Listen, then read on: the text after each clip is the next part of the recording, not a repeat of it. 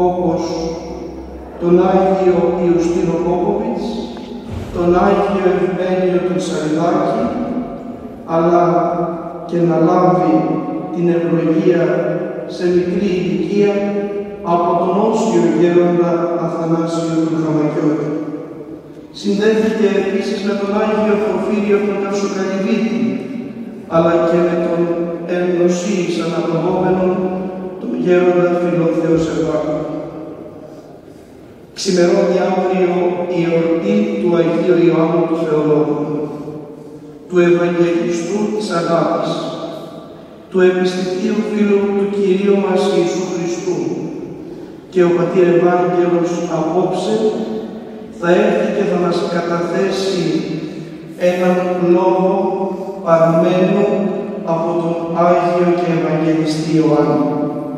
Το θέμα του «Τεκνία αγαπάτε αγίους». Δηλαδή, παιδιά μου, αγαπάτε ο ένας τον άλλον. Εξάλλου ο Άγιος Ιωάννης ονομάζεται ο, ο Ευαγγελιστής της αγάπης, γιατί συνεχώς όπως θα μας διακηρύξει σε λίγο και ο Πατήρ Ευάγγελος, ομιλεί, διδάσκει, νουθετεί περί της αγάπης.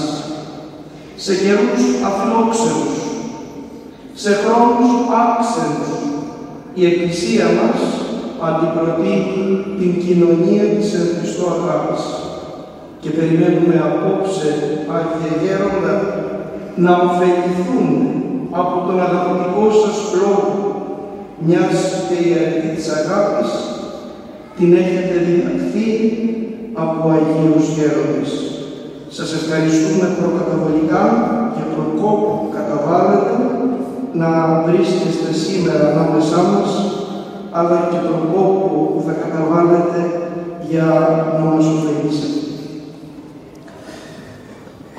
Επειδή όταν γυρίσα από τον Καμερούν με φέρανε σηκωτό και πήγα κατευθείαν στο νοσοκομείο γιατί έπαθε η μέση μου εξαιτίας 20 ωρών να κάθεσε σε μια καρέκλα στο αεροπλάνο και επειδή είμαι και χοντρός είναι ένας θεούσος που με λέει ότι είμαι σαν το μαρινάκι του Ολυμπιακού. Λοιπόν, ναι, να, να είσαι καλά άνθρωπέ μου, σε ευχαριστώ. Όποιος με βρίζει είναι πολύ καλός. Όλοι εσείς που μου λέτε τα μπράβο είσαστε κατά μου. Αυτοί που με βρίζουν είναι σωστοί. Πάει αυτό, να το ξέρετε αυτό. Και κάτι άλλο, δεν πάει να με βρίζεις, εγώ δεν τα πιστεύω, άρα είμαι άρρωστος, βαριά. Καταλάβατε, δεν βλέπω τον εαυτό μου. Πρώτον αυτό. Δεύτερον, έρχομαι σε μια Μητρόπολη που και ο Αυγουστίνος ο Καντιώτης ήταν εδώ πέρα κάποτε και ο Άγιος Κοσμάς, για μένα ο Κοσμάς, Άγιος Επίσκοπος της Εκκλησίας, τον εγνώρισα και τον Κοσμά, τον πόνεσα τον Κοσμά. Δεν ήθελα να πεθάνει ο Κοσμάς και έκανα μια κρούση να τον φέρω στην Αθήνα, τον Κοσμά, να τον πάμε στις θεραπείες αυτές που πήρανε και άλλοι. Τέλος πάντων, ο Θεός άλλα θέλει, τον ανάπαυσε τον Κοσμά. Και τώρα σας έστειλε ένα νέο επίσκοπο, αλλά να ξέρετε ότι μέχρι που να γνωριστείτε και να σας γνωρίσει, θέλετε προσπάθεια. Και εσείς και αυτός. Πρώτον, να τον αγαπάτε. Τον ευχαριστώ πάρα πολύ που μου εμπιστεύθηκε μια ολόκληρη ενορία να μιλήσω, παρόλο που ξέρω ότι η γλώσσα μου δεν είναι πολύ εντάξει. Λοιπόν, ναι, πώς; Είναι μεγάλο πράγμα να με εμπιστευτεί και εγώ πρέπει να προσέξω. Δεν θα κόψει. Θα κόψει, αλλά όχι πάρα πολύ.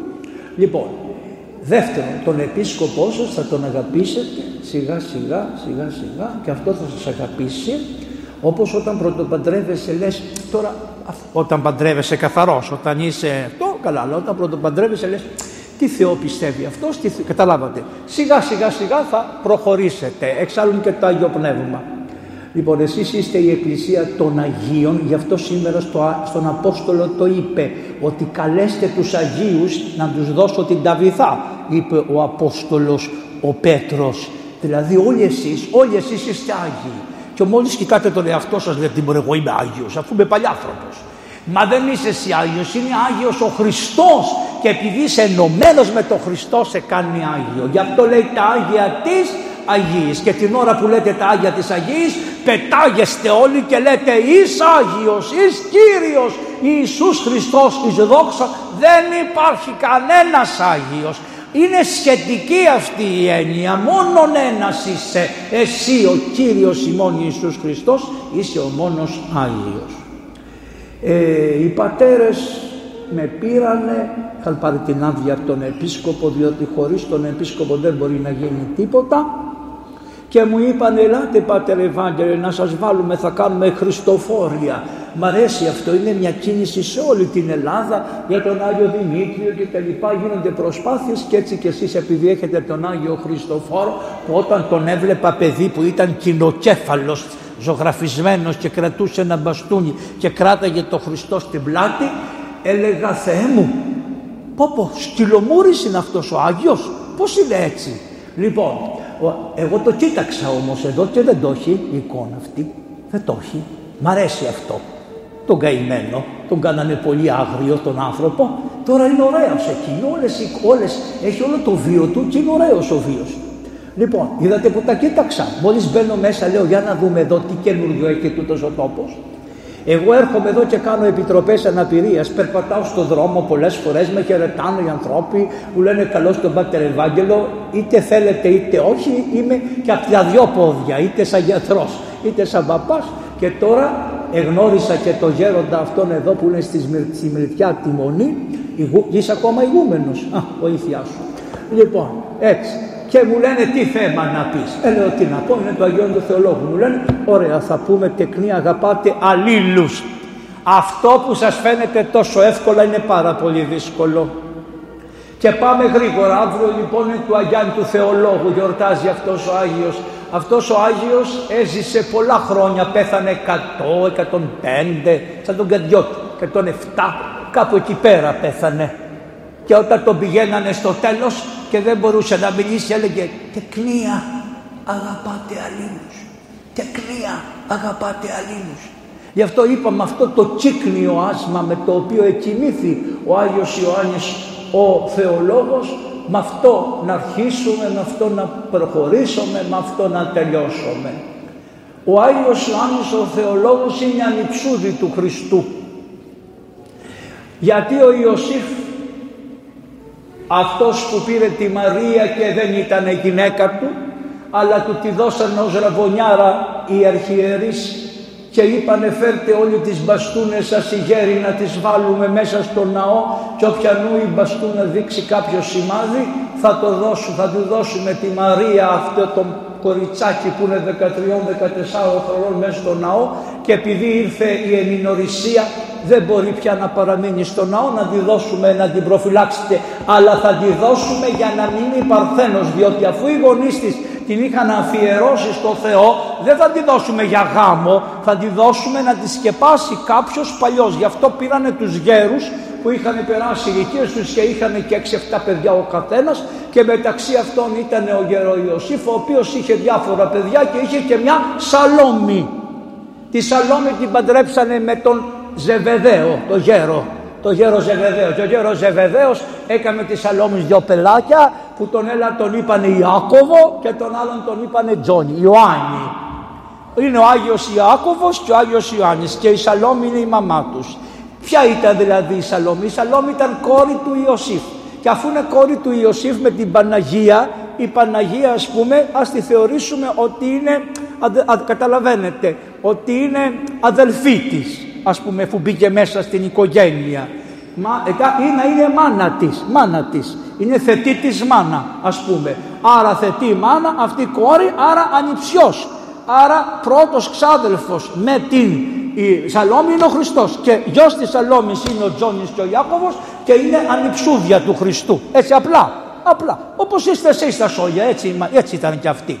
Λοιπόν, αυτό το παιδάκι γεννήθηκε, ήταν όταν είδε τον Χριστό που ήταν ο Χριστός 33, αυτός ήταν 22. Από 18, 19, 20, 21, 22, 23, κάπου εκεί πέρα ήτανε. Ήτανε αχνός, αγαθός, παρθένος με τα όλα του, ούτε ιδέα δεν είχε. Και αυτός και ο αδελφός του ο Ιάκωβος. Και τι κάνανε, τι δουλειά είχανε, ψαράδες ήσανε. Πού, Είχαν στόλο από καράβια όμως ο μπαμπάς τους δεν ήταν φτωχαδάκια. Τον είχαν τον τρόπο τους. Και είχε δυο παιδιά και ο γέρος Ζεβεδαίος ήταν και αυτός πάνω στις βάρκες και τα λοιπά είτε βάρκα είτε ξηρά. Εσείς έχετε το χάρισμα να είστε μακριά από τη θάλασσα κοντά στη θάλασσα είστε αλλά για την Ελλάδα είστε μακριά από τη θάλασσα. Καταλαβαίνετε τι λέω.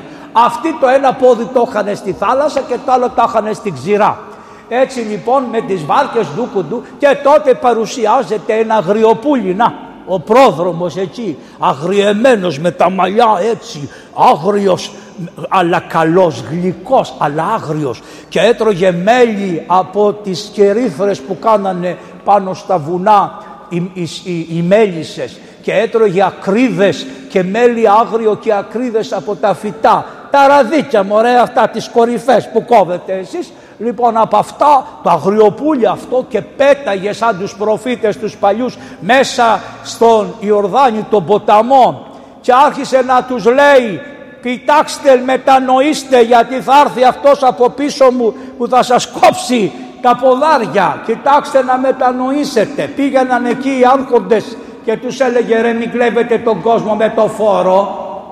Παράνομοι παράνομοι πηγαίνανε οι φαντάροι εκεί πέρα και τους έλεγε ο πρόδρομος ρε του λέει αρκεστείτε τις οψονής στο μισθό που σας δώσανε και μην παίρνετε δώρα δημόσιοι υπάλληλοι του κράτους. Αυτά έλεγε ο προδρομάκος. Ναι, άρα το πρόβλημα είναι από τα αρχαία χρόνια όπως καταλαβαίνετε. Ναι, αυτοί δεν είχαν τάχα δημοκρατία να ψηφίζουν. Είχαν ένα γκέσσερα από πάνω, έναν Αύγουστο και έλεγε αυτό θα κάνετε που λέω εγώ. Γιατί οι αυτοκρατορίες δεν διοικούνται. Γιατί τι νομίζετε ότι διοικείστε από τις εκλογές; Όποιος είναι τόσο ανόητος σιγά καημένε αφού το ξέρετε. Είναι απανταχού στενάμι. Στενάμι πανταχώθεν. Έχουν κλείσει όλες τις διόδους είναι ελεγμένο το πράγμα. Είτε πας από εδώ, είτε πας από εκεί, είτε πας από εδώ, είτε πας από εκεί, κλεισμένα. Τέλος πάντων θα πούμε κι άλλα, έχει ευκαιρία γιατί έχει με βασιλιάδες κάνει τούτος ο Γιάννης ο Θεολόγος όσους θέλεις. Είδατε τον Κάρολο, τον κορονιασμένο, τι κορώνα του βάλανε στο κεφάλι, κραπ μια κορώνα. Δυόμιση κιλά, πέντε κιλά λέγανε, δυόμιση τα κάμανε, να, άνω κάτω. Τον είδατε τον Καρολάκο, τι ωραία, που εκάθισε με το ρουχαλάκι, εφόρεσε από μέσα το μεταξωτό όπως είναι τα στιχάρια των παπάδων. Μετά εφόρεσε απ' έξω το φελόνι, εφόρεσε το πετραχίλι. Γιατί, γιατί οι παλαιά οι βασιλείς είχαν ιεροσύνη και γι' αυτό κοινωνούσαν μέσα στο Άγιο Θυσιαστήριο. Κρατήσανε μερικά, αυτά εμείς τα χάσαμε, διότι οι άνθρωποι μείνανε ελεύθεροι από τον Τούρκικο, τον Τούρκιο, τον Τούρκο και κρατήσανε μερικά και μάλιστα ακόμα και οι βασίλισσες οι γυναίκες επί, παρόλο που ήταν γυναίκες τις δίνανε με τα ίδια ρούχα. Ναι, γι' αυτό έχουμε και εμείς τις αυτοκρατόρισες μας και φοράνε σαν Πετραχίλη Βυζαντίνο άμα δείτε την Αγία εδώ πιο κάτω είναι η Αγία Θεοδόρα στην Κέρκυρα δεν είναι. Τα ίδια ρούχα είχε ή στην Άρτα η Αγία Θεοδόρα της Άρτας. Και αυτοί τα ίδια, σαν πετραχίλια είναι αυτά που φοράγανε οι βασιλείς και τα στέματα στα κεφάλια. Ο Άγιος λοιπόν Ιωάννης ο Θεολόγος λέει με τον Ιάκωβο, ρε Ιακούμπ του λέει, Ιακούμπ σημαίνει Ιάκωβος, ρε Ιάκωβε του λέει, τούτο το πουλί που πετάει πάνω στην έρημο να πάμε να το γνωρίσουμε και λένε στον μπαμπά τους, γέρο του λένε ξέρεις φτιάξε εσύ τα δίχτυα να πάμε μέχρι τον πρόδρομο. Και πήγανε στον πρόδρομο και καθίσανε κοντά του, γίνανε μαθητές του προδρόμου. Άσκηση ο πρόδρομος νηστεία, ε, προσευχή, ε, φανφωνές, καρδιώτης σκέφτος, πα, πα, πα, πα, όλο έτσι τους μίλαγε τους καημένους. Και επειδή καθίσανε στον πρόδρομο μια μέρα όμως, εκεί που ήταν στον πρόδρομο βλέπουν ένα και έρχεται από μακριά, έναν όμορφο, πανέμορφο, ωραίο σκάλι παραπάντων των ανθρώπων και ποιος ήτανε μωρέ, ο θείος τους ο Χριστός. Ο Ιησούς, ο θείος τους ήτανε, αλλά δεν ξέρανε ότι ήταν ο θείος τους. Μην βλέπετε που μεγαλώνετε όλοι κοντά. Το να πας από τη Ναζαρέτ να κατεβείς κάτω στη Γαλιλαία δεν είναι, είναι μισή ώρα δρόμος. Αλλά όπως και εμείς στο Καμερούν, το ξέρετε ότι οι κάτοικοι μπορούν να γεννηθούν σε ένα μέρος και να πεθάνουν εκεί και να μην έχουν πάει ποτέ για μισή ώρα δρόμος σε άλλο μέρος. Όπως κάμανε και εδώ οι παλιοί. Ποτέ οι παλιοί πολλές φορές δεν φεύγανε εκεί που γεννιόντουσαν, εκεί πεθαίνανε. Έτσι. Έτσι ήταν εκείνα τα χρόνια. Δεν το γνωρίζανε το Χριστό μας ποιος ήτανε και σηκώνει το χέρι ο πρόδρομος και λέει «Να ο αμνός του Θεού, ο έρων την αμαρτία του κόσμου, αυτός είναι που σας είπα, αυτός που έρχεται ο πιστέν μου θα γίνει μπροστά μου, αυτός είναι που σας είπα ότι δεν μπορώ να του λύσω τα υποδήματα των ποδιών». Έτσι τους είπε. Και ακούσανε οι μαθητές και σου λέει αφού ο δάσκαλος μας έδειξε αυτόν δεν τον παίρνουμε από πίσω και τον πήραν από πίσω. Ο Χριστός είχε βαπτιστεί στον πρόδρομο. Όπως ξέρετε βαπτίστηκε, μπήκε στο νερό του του και βγήκε. Γιατί δεν είχε αμαρτίες ο πρόδρομος, ο Χριστός μας. Και όταν ο πρόδρομος του είπε βρέχεσαι σε μένα να σε βαπτίσω ντρέπομαι, τρέμω το χέρι μου, την χείρα σου την αψαμένη, την ακύρα των κορυφήν του δεσπότου. Τρέμει το χέρι μου, πώς να σε βαπτίσω, φύγε, φύγε. Και λέει άφες, κάνει υποκοή και βάφτισέ με. Μα πώς θα βάλω εγώ το χέρι μου; Τι παράπονο έχετε; Κόρες καλές. Ειρηνεύετε. Δεν έχετε θέα; Λοιπόν, βρε να σηκωθώ όρθιος. Άμα είναι αυτό το θέμα, με μέση που έχω να σηκωθώ να μην στεναχωριέστε. Να με βλέπετε αφού είναι έτσι. Λοιπόν, θα κάνω με υπομονή. Εγώ τα έχω τα βιβλία και μου λένε δεν τα διαβάζεις ποτέ. Ναι, τα έχω διαβασμένα. Άμα πει καλής τίποτα θα του πω μη λες τίποτα, να τη σελίδα και να το αυτό που λέει εδώ.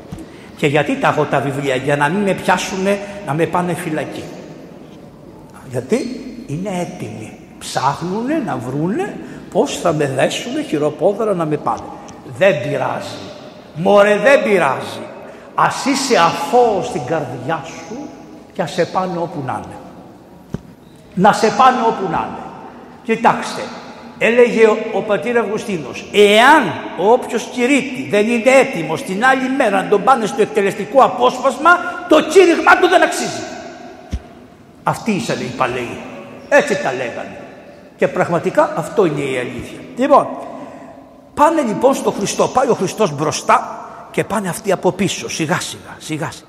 Πάνε αυτοί, πάει ο Χριστός μπροστά, αυτοί από πίσω. Και κάνει ο Χριστός ένα οπ, τι θέλετε; Και τότε είχαν θεοπτία. Όπως είδε ο Μωυσής το Θεό στον ουρανό που τον είδε και έλαμψε το πρόσωπο του Μωυσή αυτό ότι γύρισε ο Χριστός στο πρόσωπο είδανε το φως του Χριστού και πάθανε. Και, και, και, και λένε και Κύριε πού μένεις, πού μένεις. Κύριε του λένε πού μένεις. Μήπως τον είπανε με το όνομα που τους είπε; Όχι. Τι είπανε; Κύριε. Κύριε. Εις, εις, α, εις Κύριος. Αμέσως τον αναγνωρίσανε ως τέλειο Θεό και άνθρωπο. Είχανε θεοπτία. Είναι φοβερό αυτό το πράγμα. Είχανε θεοπτία. Και τους λέει και ο Χριστός. Ελάτε να τα πούμε. Ελάτε να δείτε που μένω. Και πήγανε λέει και μείνανε με αυτόν εκείνο το βράδυ. Και μείνανε όλη την ο γέρος λέει, μα πού είναι αυτή το πρωί να ρίξουμε τα δίχτυα, πότε θα έρθουνε. Πάει ο γέρος, τέλειωσε ο γέρος. Και μετά ο Χριστός όταν βγήκε να τους μαζέψει τους Αποστόλους, πήγε και πέρασε, βλέπει τον Πέτρο πρώτο και του λέει του Πέτρου, τον Ανδρέα, ο Ανδρέας πρώτος, πρώτος ο Ανδρέας. Και αυτός μαθητής του προδρόμου. Ο Πέτρος δεν ήταν μαθητής του προδρόμου, γιατί, γιατί είχε γυναίκα και πεθερά και κόρη. Είναι δυνατόν να έχεις γυναίκα και πεθερά και κόρη και να τους αφήσεις. Τον πατέρα μπορεί να τον αφήσεις. Τη γυναίκα, την πεθερά και την κόρη δεν μπορείς να την αφήσεις. Γι' αυτό ο Μαυροπέτρο ήταν στο σπιτάκι του και του έκανε αυγό τηγανιτό και του λέει Αυτό θα φας μάγκα μου. Και ο Πέτρος έλεγε ευλογημένος στην καλή του τη γυναίκα και είχε και μια κόρη ανάπηρη ο Πέτρος, άρρωστη την είχε ο Πέτρος την κόρη του. Λοιπόν, αλλά το πεθερά ήταν το χειρότερο απ' όλα.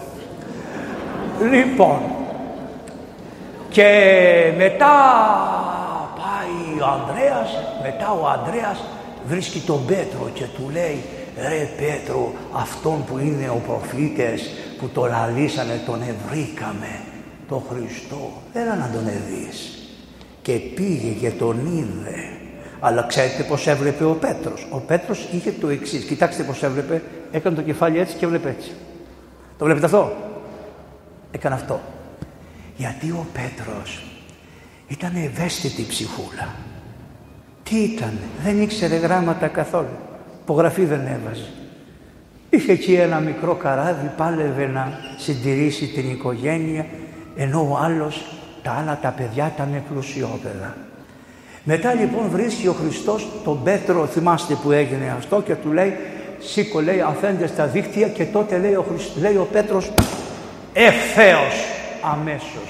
Μόλις του είπε ο Χριστός έλα, αφήνει τα δίχτυα. Μετά πάει στους πιο κάτω, στο Γεροζεβεδαίο, που καταρτίζανε τα δίχτυα. Δηλαδή τα παιδιά είχαν γυρίσει και τι κάνανε στα δίχτυα.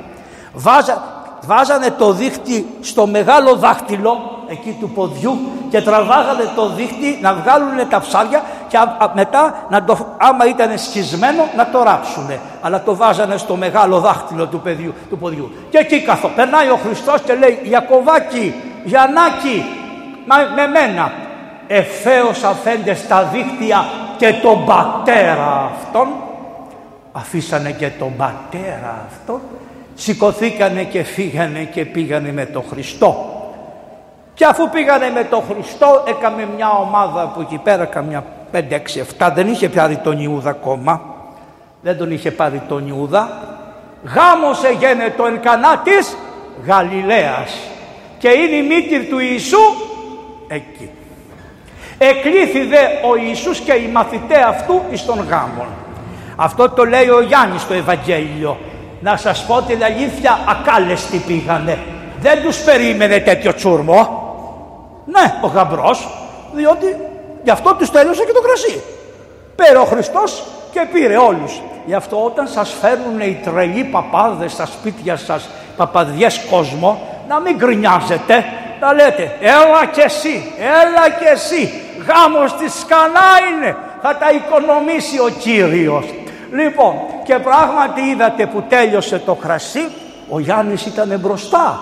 Τα είδανε αυτοί αυτά. Το πρώτο θαύμα που έγινε ποτέ στον κόσμο ήταν στο γάμο. Και ο Θεός τι έκαμε, ο Χριστός μπροστά τους έκαμε το νερό κρασί από αγάπη. Γιατί το έκανε, να μην τελειώσει η χαρά. Ο Χριστός δεν θέλει να τελειώσει η χαρά των ανθρώπων. Μα υπάρχει γάμος και χαρά. Εχθές ήταν κάτι νταούλια, καμιά πενινταριά νταούλια ήταν στην Αθήνα και πέρασα κι εγώ και εγώ όταν γίνεται τζέρτζελο μ' αρέσει πολύ. Πάω ανάμεσα στα νταούλια και κάθομαι.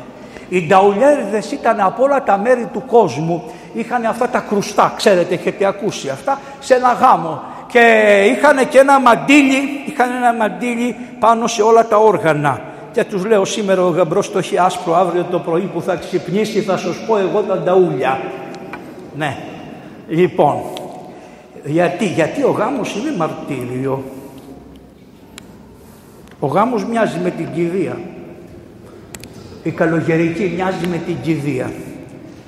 Παντρεύεσαι. Κόσμος, χου, χου, χου. πεθαίνεις. Κόσμος, χου, χου, χου. Σε πηγαίνουνε, ανοίγουν την πόρτα, σε βάζουν μέσα, κλείνουν την πόρτα και σου λένε χαλό, χαλό. Καθίστε τώρα εκεί μέσα οι δυο σας, να βράσετε στο ζουμί σας και εσύ ποθαμένε κάτσε με το θάνατο ξαπλωμένος. Έτσι δεν είναι. Αυτό είναι. Αν δεν έχεις χάρη από το Θεό και αν δεν έχεις καλέσει την Παναγία στο γάμο που σου κάνει το νερό κρασί ο νερουλιασμένος γάμος δεν σώζεται άμα δεν καλέσει την Παναγία. Τι λέει, ναι, λένε μερικοί, βγαίνουν σε αυτές τις εκπομπές των δημοσιογράφων. Ευαγγελάτους, εισαγγελάτου, αυτής της άλλης, του αλουνού και τι λένε, ναι, και αυτό ο γάμος μας νερούλιασε. Ε, δεν κάλεσε την Παναγία. Γι' αυτό καλείς την Παναγία. Για να μην νερουλιάσει ποτέ ο γάμος. Και μπορεί να πας και στην εκκλησία και να μην καλέζεις την Παναγία. Και να πας να κάνεις πολιτικό γάμο και χωρίς να το καταλαβαίνεις με το ήθος που έχεις να έχεις καλέσει την Παναγία. Παρόλα αυτά η ευλογία είναι στην εκκλησία. Τι είπε ο Χριστός, εκ των Ιουδαίων η σωτηρία. Θα τα ακούσετε την άλλη, όχι αυτήν την Κυριακή, την άλλη Κυριακή. Όχι φίλε μου, να πας στο ναό εκ των Ιουδαίων, εκ του ναού του Σολομώντος, όχι ούτε το όρος για Ραζίλ, ούτε το Δημαρχείο, ούτε τίποτα. Μα δεν πιστεύω, δεν πειράζει να πας όπως κάνανε οι πατέρες και οι μητέρες σου. Να πάρεις την ευλογία και θα το καταλάβεις μια μέρα τι σημαίνει αυτό. Εμείς τα φταίμε. Εμείς αφήσαμε το λαό ακατήχητο. Εμείς δεν οργώσαμε τα σπίτια σας. Εμείς περιμένουμε να έρθείτε εσείς σε εμάς και όχι εμείς να έρθουμε σε εσάς. Ο Ιωάννης λοιπόν ήταν στο γάμο. Έγινανε, θα σας πω μερικές λεπτομέρειες έτσι από τα Ευαγγέλια που είναι πολύ ωραία. ωραία. Λοιπόν και θα πάμε παρακάτω. Ο Ιωάννης λοιπόν αφού έγινε αυτή η, η... ο γάμος εκεί, ο γάμος έγινε, μετά λέει δεν πάμε και μέχρι το σπίτι του Πέτρου να φάμε μια ψαρόσουπα.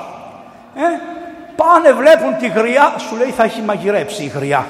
Πάνε βλέπουν τη γριά, τάβλα στο κρεβάτι με πυρετό. Φαντάσου τώρα, περιμένε να φάνε ψαρόσουπα και τίποτα. Έτσι είναι τα Ευαγγέλια. Εσείς τα διαβάζετε, αλλά άμα δεν τα καταλάβετε έτσι, δεν βγαίνει τίποτα. Άμα δεν τα καταλάβετε, θέλετε θα τα βάλω, θα τα φτιάξω. Λοιπόν, θα με συγχωρέσετε, η η μέση μου, σηκώνω, περπατάω, φωνάζω, δεν πειράζει. Με ξέρετε εξάλλου, εγώ δεν σας είπα να έρθετε, ούτε εισιτήριο κόψαμε. Λοιπόν, και λέει, Πάει τη βλέπει τη γριά τάβλα. Λένε, ξέρεις, αυτή δεν έχει μαγειρέψει, έχει πυρετό, του λένε του Χριστού. Και δεν του λένε ότι είναι άρρωστη και η κόρη του Πέτρου. Ο πυρετός της γριάς τους μάρανε και η αναπηρία της κόρης του Πέτρου δεν του πάνε τίποτα του Χριστού. Ούτε ο Χριστός είπε, για να δω τι κάνει αυτή. Γιατί ο Χριστός είπε, κοίταξε, πάρε το σταυρό σου και κάτσε εκεί που είσαι. Και όταν, όταν ο Χριστός έφυγε πήγαν οι Απόστολοι και είπαν στον Απόστολο Πέτρο «Ε Πέτρε» του λέει «αφού ο Χριστός σου δώσε τη χάρη να κάνεις θαύματα παρακάλα να γίνει καλό το παιδί σου κάντο καλά το κορίτσι σου» και είπε ο Πέτρος «Ο Χριστός ήρθε και δεν το έκανε άρα δεν της συμφέρει να γίνει καλά». Και αυτοί πέσανε οι Απόστολοι όλοι και του λένε «Κάντο, κάντο, κάντο, κάντο». Και το έκανε, για άντε λέει να δείτε ότι με τη χάρη του Θεού γίνεται. Και μετά της λέει, κόρη μου της λέει, θέλεις με την ασθένεια να σωθείς ή με την υγεία να χαθείς; Και είπε πατέρα να ξαναξαπλώσω στο κρεβάτι. Τσάπλωσε στο κρεβάτι και συνέχιζε τον αγώνα σου. Ενώ την πεθερούλα την έκαμε καλά και η γέρθη, πώς θα φάγανε, πώς θα τρώγανε. Και διοικώνει αυτούς. Και βλέπετε, μπροστά είναι ο Γιάννης, ο Άγιος Ιωάννης αυτό το θαύμα. Μετά πήγανε πολλούς δαιμονισμένους στο Χριστό και τους έκαμε καλά. Πάλι μπροστά είναι ο Άγιος Ιωάννης. Κάλεσε ο Χριστός τους 12 Αποστόλους και μεταξύ αυτών είπε τα ονόματα. Και όπως είπε τα ονόματα, ταν, ταν, ταν, ταν, ταν, είπε τον Ιωάννη και τελευταίο λέει το Μαύρο Ιούδα, ο και παραδιδούς αυτόν. Κραπ, πάρε και εσύ προδότη, πάρε και εσύ το παρατσούκλι, να είσαι ο προδότης Ιούδας, ο δίλεος, ο φιλάργυρος, ενώ έλεγε ότι αγαπάει το Χριστό και έχει καθηγητή το Χριστό, αυτός σκεφτόταν πώς θα νοσφίσει, θα πάρει. Νοσφίσει, ξέρεις τι είναι, πώς κάνεις τη μήνυ. Αυτό, αυτό είναι νόσφισμα. Λοιπόν, πώς θα νοσφίσει τα 30 γυριάκια. Διότι κλέπτης είναι και το γλωσσόκομο ευάσταζε. Αλλά όλοι οι υπουργοί, καταλαβαίνετε εσείς, κλέπτης είναι λέει και το γλωσσόκομο, δεν τα λέω εγώ, το Ευαγγέλιο τα λέει. Όποιον βλέπεις και θέλει λίγο τα οικονομικά, μέσα στα αυτά, λυσάει τα οικονομικά, μανάρι μου έλα και εσύ από εδώ. Θα σε φυλάω, θα σε φοβάμαι, θα σε σκέφτομαι, διότι κάτι, κάτι δεν μ' αρέσει. Και στους παπάδες, α, μην είστε καλύτερο γένος είστε, ευλογείτε. Λοιπόν, πάμε παρακάτω.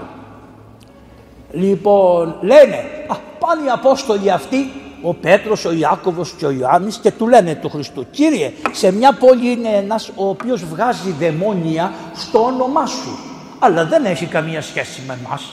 Δεν μας λέει καλημέρα, ούτε το ξέρουμε. Θέλεις να του πούμε να σταματήσει να μιλάει». Και είπε ο Χριστός «Τι λες βρε, τι λέτε ρε κακομύριδες, αυτός που δεν είναι εναντίον μας είναι υπέρ μας. Πηγαίνετε μαζέψτε τον και κάντε τον δικό μας. Εσείς φταίτε που ο άνθρωπος δεν έχει σχέση με μας. Σηκωθείτε και πηγαίνετε. Τι του μάθε του θεολόγου, όχι μάτια μου. Μην βλέπεις ότι είσαι στο θαβόρ και είσαι μαζί μου. Όχι, θα τελειώσει αυτό το θαβόρ. Θα έρθει ο Σταυρός. Άρα ετοιμάσου για το ιεραποστολικό έργο που έχω, έχεις από μένα και άρα μην κάθεσαι να σκέφτεσαι ποιος είναι ευπρόσδεκτος και ποιος δεν είναι ευπρόσδεκτος και μην εμποδίζεις το έργο του Θεού. Και από πέτρα τους λέει μια μέρα, άμα θέλει ο Θεός, και από πέτρα βγάζει τέκνα στον Αβραάμ. Έτσι δεν είναι; Από μία πέτρα διατάζει ο Θεός και να βγουν αγγείοι και ανθρώποι του Θεού.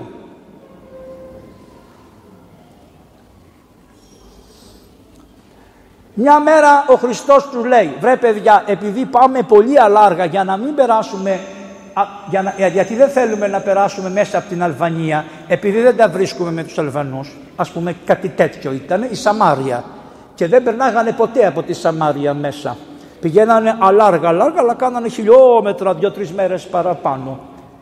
Και λέει ο Χριστός αυτή τη φορά θα περάσουμε μέσα από τη Σαμάρια. Και μόλις περάσανε μέσα από τη Σαμάρια τους επιτεθήκανε οι Σαμαρίτες με πέτρες και άρχισαν να τους διώχνουν γιατί ήσαν Εβραίοι και φοράγανε τα εβραϊκά ρούχα και μιλάγανε την εβραϊκή διάλεκτο και αυτοί δεν είχαν μαζί, ας πούμε σαν να είναι καθολικοί μορθοδόξους στην Ουκρανία, άντε να το βάλουμε έτσι, να το πιάσουμε και αυτό λιγάκι που μας τρέχει το θέμα. Λοιπόν, φαντάσου λοιπόν να περάσει ένας πουτινικός μέσα από την Ουκρανία. Έπεσαν οι πέτρες πάνω στο Χριστό και τα λοιπά. Και πάνε τούτοι Αποστόλοι και του λένε, Κύριε του λένε του Χριστού, Θέλεις να παρακαλέσουμε το Θεό να ρίξει φωτιά να τους κάψει; Ωραία. Γιατί το λέτε μαθητή της αγάπης. Πολύ ωραία αγάπη είχε και αυτός όταν πρωτοάρχισε. Θέλει πολλή δουλειά ο άνθρωπος σιγά σιγά να καλλιεργηθεί και να καταλάβει τι λέει ο Χριστός. Σου λέει Κύριε αφού μας πετάξανε πέτρες καθώς περάσαμε μέσα από τη Σαμάρια ρίξε φωτιά και τους λέει ο Χριστός δεν ξέρετε τι λέτε. Ποιος σας είπε ότι ήρθα για να καταστρέψω τον κόσμο επειδή μου πετάξανε μια πέτρα ή επειδή με βρίσανε ή επειδή με αδικήσανε ή επειδή με χτυπήσανε ή επειδή με σταυρώσανε εγώ θα καταστρέψω τον κόσμο θα ρίξω φωτιά να κάψει το... Ο σκοπός μου είναι να κάψω τον κόσμο ή να συνέρθει ο κόσμος και να πει όψονται ισόν εξεκέντησαν συγχώρα με Θεέ μου διότι άκουσα στο σταυρό ότι είπες, τι είπες, ουγαρίδαση τύπιου. Δεν ξέρουν οι κακόμοιροι τι κάνουν. Τόσο καλά παιδάκια ήταν και η μαμά τους μαζί που τους λέει η μαμά τους η Σαλομίτσα. Η Σαλόμη έχει όλα τα χαρακτηριστικά μιας Ελληνίδας μάνας. Τι λέει, τα πιο όμορφα παιδιά είναι τα δικά μου. Τα πιο μορφωμένα παιδιά είναι τα δικά μου. Κύριε Μητσοτάκη μου, σας παρακαλώ κάντε τους υπουργούς αυτούς τους δύο γιος μου. Αυτό λέει. Κάθε μάνα αυτό θέλει. Έτσι λοιπόν η Σαλόμη λέει στα, στα παιδιά της, τον Ιάκωβο και τον Ιωάννη, θα τον στριμώξουμε σε μια γωνιά το Χριστό, αφού είμαστε και συγγενείς, θα του βάλουμε τα μέσα δηλαδή και θα του πούμε τα εξής. Δεν είπε ο Χριστός ότι ε, θα κρίνετε τις 12 φυλές του Ισραήλ στη Δευτέρα παρουσία κτλ. Άρα όταν έρθει ο Χριστός στον κόσμο ξανά να σας βάλει παιδιά μου υπουργούς του δεξιά και αριστερά να καθίσετε και να κάνετε τον κόσμο διοικητικά και λοιπά και τα λοιπά. Και πάνε οι κακόμοιροι και πάει και η μάνα πρώτη, άλλη αυτή και του λέει να σου πω κάτι κύριε. Λέει ο Χριστός τώρα ο Χριστός ήξερε, τις καρδιές της ήξερε. Για πες το δυνατά να τα ακούσουμε. Και είπε κύριε θέλω τα παιδάκια μου. Άκου τι είπε ε; Θέλω τα παιδάκια. Αυτό τι δείχνει. Τι είδους ήταν οι Απόστολοι προτού την Πεντηκοστή. Και τι γίνανε μετά την Πεντηκοστή. Το Χριστό τον είχανε μέρα, τρώγανε, πίνανε, τον εβλέπαν, τον ακούγανε, ξυπολισιά του Χριστού, τον βλέπανε. Πώς κοιμότανε ο μαύρος ο Χριστός, κοιμόταν σε κρεβάτι βρε κακομύριδες. Ούτε κρεβάτι δεν είχε. Είχε το ρούχο που του είχε ράψει η μάνα του που ήταν άραφο και τι έβαζε; Το μισό στο χώμα και το άλλο μισό κάπα από πάνω και έβαζε το χεράκι του έτσι και κοιμότανε. Γι' αυτό είπε οι αλεπούδες και τα, όλα τα ζώα έχουν που να κοιμηθούν ο δε Υιός του ανθρώπου δεν έχει που την κεφαλήν κλείνε. Και αυτό έκανε και το κράτος τον πατέρα Αντώνιο του Παπα-Νικολάου. Χιλιάδες παιδιά τα έσωσε, εκατοντάδες διαμερίσματα τους έδωσε και δεν βρέθηκε ένα σπίτι και έπρεπε ο Παπαβαγγέλης το σπίτι του να το ανοίξει και μέσα σε 20 τετραγωνικά να χωρέσει ένα παπά, μια παπαδιά, ευτυχώς είναι αδύνατη αυτή και ένα παιδιάκι μικρό. Με τουαλέτα το σπίτι μου είναι, αυτό είναι. Λοιπόν το ίδιο που την κεφαλή κλείνε; Και λέγανε αυτοί ψεύτες αυτοκίνητα και λέω και εγώ πήρα τώρα μια Mercedes ένα βράδυ και του λέω ρε άνθρωπε του Θεού πήγαινε με μια Mercedes να δω πως είναι βγάλτε με και μια φωτογραφία να λέω ότι είναι δικιά μου να με βρίζουμε και να λένε ο Παπαβαγγέλης έχει αυτοκίνητο Mercedes τόσο εύκολη είναι η κατηγορία ρε παιδιά και είναι τόσο απλό να γκρεμιστεί και όμως εκεί, εκεί, εκεί, εκεί, εκεί, εκεί γιατί δεν τους νοιάζει αν ήταν σκέτος Αντώνιος Παπα-Νικολάου. Τους νοιάζει ότι είναι πατήρ Αντώνιος Παπα-Νικολάου. Τούτο τους καίει. Τους δαιμονισμένους τούτο τους καίει. Απόδειξη να σας πω. Εσείς την Παναγία αυτή πάτερ πού την υποδεχτήκατε, σε ποιο μέρος; Εδώ τη φέρατε κατευθείαν. Εδώ. Το άξιον εστίν που ήρθε στην Αθήνα πάντα το υποδεχόντουσαν το Σύνταγμα. Πάντα. Όπου, άμα έρθει τώρα αυτός ο Κάρολος και αυτή η Καμίλα, Καμίλα, πώς λένε τη γυναίκα του, Καμίλα, η καημένη, ο Θεός να σώζει την Καμίλα. Λοιπόν, και όταν, άμα έρθει λοιπόν αυτοί οι άνθρωποι το ζευγάρι, θα τους υποδεχθούμε στην είσοδο της Αθήνας που είναι η πύλη του Ανδριανού. Αυτή είναι η είσοδος της Αθήνας. Έχει κείμενο μπροστά και έχει κείμενο πίσω. Λέει ποιος μπαίνει και ποιος βγαίνει άμα πάτε να το δείτε στην πύλη του Ανδριανού. Άντε στο Σύνταγμα. Την Παναγία την πήγανε στα στενά. Τη χώσανε στα στενά. Και την κατεβάσανε από στα στενά στη μέση της οδού Μητροπόλεως σε ένα ξενοδοχείο Παναγίας σε ξενοδοχείο ρε. Γιατί είπαμε αυτοί κάτω από μας πιο κάτω όχι μπροστά σε μας όχι. Όλοι μαζί είναι ένα είναι όλοι μαζί. Γιατί δεν πιστεύουν πουθενά. Και δεν το δεχτήκανε να έρθει η Παναγία στο Σύνταγμα για να μην σκανδαλιστούν κάποιοι. Λοιπόν, και η Παναγία ξέρεις τι θα κάνει. Τι είπε, τι είπαν εδώ σε αυτούς, ξέρεις τι είπε ο Χριστός. Αρθίσετε η βασιλεία αφημών και δοθήσετε έθνεση της ποιούση των καρπών αυτών εν το καιρό αυτών. Δεν είναι. Έχετε εσείς τον κακό σας τον καιρό. Αρμενίζετε άσχημα παιδιά μου. Με κοροϊδεύετε. Το φουστάνι που σας σκεπάζει δεν το τιμάτε. Λοιπόν, και εγώ θα το ανοιχτώ, θα ξαναγυρίσω στο θρόνο μου και θα τα πούμε. Διότι δεν με τιμήσατε όσο φύλατε. Αλλά επειδή είναι μανούλα καλή η Παναγία, του συγχωρεί όλους και λέει δεν πειράζει. Άλλο αυτό και άλλο εμείς να μιλάμε την αλήθεια του Χριστού. Προχωράμε παρακάτω. Όταν ήρθε η ώρα να φτιάξουν το μυστικό δείπνο, λέει ο Χριστός στον Πέτρο, ρε Πέτρο λέει πάρε του το, το μοιράξιον τον Ιωάννη και πηγαίνετε στο τάδε και θα βρείτε άνθρωπο ε, ο οποίος θα έχει ένα κεράμιο ύδατος και θα του πείτε ε, είπε ο Κύριος πού να ετοιμάσουμε θα μας ετοιμάσεις να φάμε το Πάσχα άρα ο Ιωάννης συμμετείχε πολύ στη διαδικασία αυτού του υπερώου να ετοιμαστεί να φάνε το Πάσχα. Και όταν μπήκανε και ξαπλώσανε και έβγαλε ο Χριστός το εξώτερο ρούχο και κάθισε και άρχισε να τους πλένει τα πόδια, ο Ιωάννης ήταν στα δεξιά του Χριστού. Αριστερά του Χριστού πρώτος ποιος κάθισε, ο Ιουδάς. Δεξιά του Ιούδα κάθισε ο Πέτρος. Καταλάβατε, στα δεξιά του Χριστού κάθισε ο Ιωάννης και από εδώ κάθισε ο Ιούδας και ο Πέτρος. Δηλαδή ο Ιουδάκος που είχε κάνει τη βρωμοδουλειά πρώτος και καλύτερος δίπλα στο Χριστό. Και λέει ο Χριστός περίλυπος εστί η ψυχή μου έως θανάτου έχω ετοιμάζομαι για το θάνατο και ένας από εσάς θα με προδώσει, θα με παραδώσει και αρχίσανε όλοι να λένε μη εγώ είμαι Κύριε, μήπως είμαι εγώ, μήπως είμαι εγώ, μήπως είμαι εγώ. Και ο Χριστός δεν είπε τίποτα. Κάνει ο, Πέ, ο Πέτρος στο τζάνι. Δηλαδή ρώτα τον εσύ, εσύ, ρώτα τον. Και πέφτει στο στήθος του Χριστού, γι' αυτό είπε ο επί το στήθος αναπεσών. Και τότε γίνεται ένα τρομερό πράγμα. Το αυτί του Ιωάννου μπαίνει στην καρδιά του Χριστού και ό,τι είχε η καρδιά του Χριστού δια του οτός του Ιωάννου μπήκε στην καρδιά του Ιωάννου και πήρε τη χάρη του θεολόγου. Εκεί έγινε αυτή η ένωση του Χριστού. Εκεί, εκεί στο μυστικό δείπνο έγινε αυτό και επειδή το αυτί του μπήκε στην καρδιά του Χριστού και ακούμπησε τους χτύπους του Χριστού άκουγε και τη θεολογία. Γι' αυτό είναι θεολόγος. Και γι' αυτό έχει, είναι τρεις έχουν τον τίτλο έτσι του θεολόγου, ο ένας είναι τούτος, ο άλλος είναι ο Γρηγόριος ο θεολόγος και ο άλλος είναι ο Σιμεών ο νέος θεολόγος.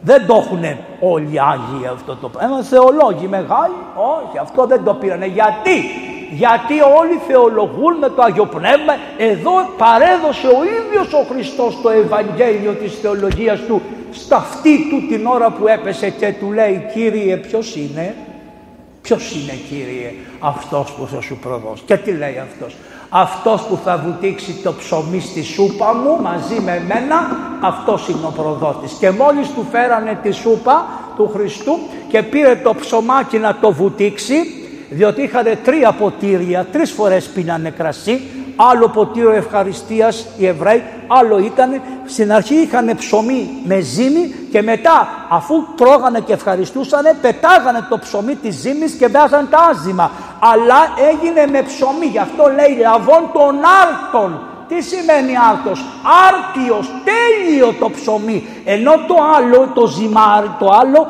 είναι άζυμο, είναι ατελές. Γι' αυτό άμα δεν ξέρεις τα ελληνικά γίνεσαι παπικός. Διότι ο παπικός σου λέει ψωμί, δεν πήρε ψωμί τέτοιο, πήρε άρτο, ψωμί με ζυμάρι, με μαγιά και το ευλόγησε και ευλόγησε το κρασί. Μας το λένε όλοι οι Απόστολοι και αυτός που ήταν μπροστά. Λοιπόν, και λέει αυτός που θα βουτήξει το ψωμί μέσα στη σούπα μου, το τριβλίο μαζί, αυτός είναι ο προδότης. Τι σημαίνει; Ότι αφού θα του βάζανε και αυτού σούπα, αυτός άπλωσε το χέρι της του σούπα του Χριστού.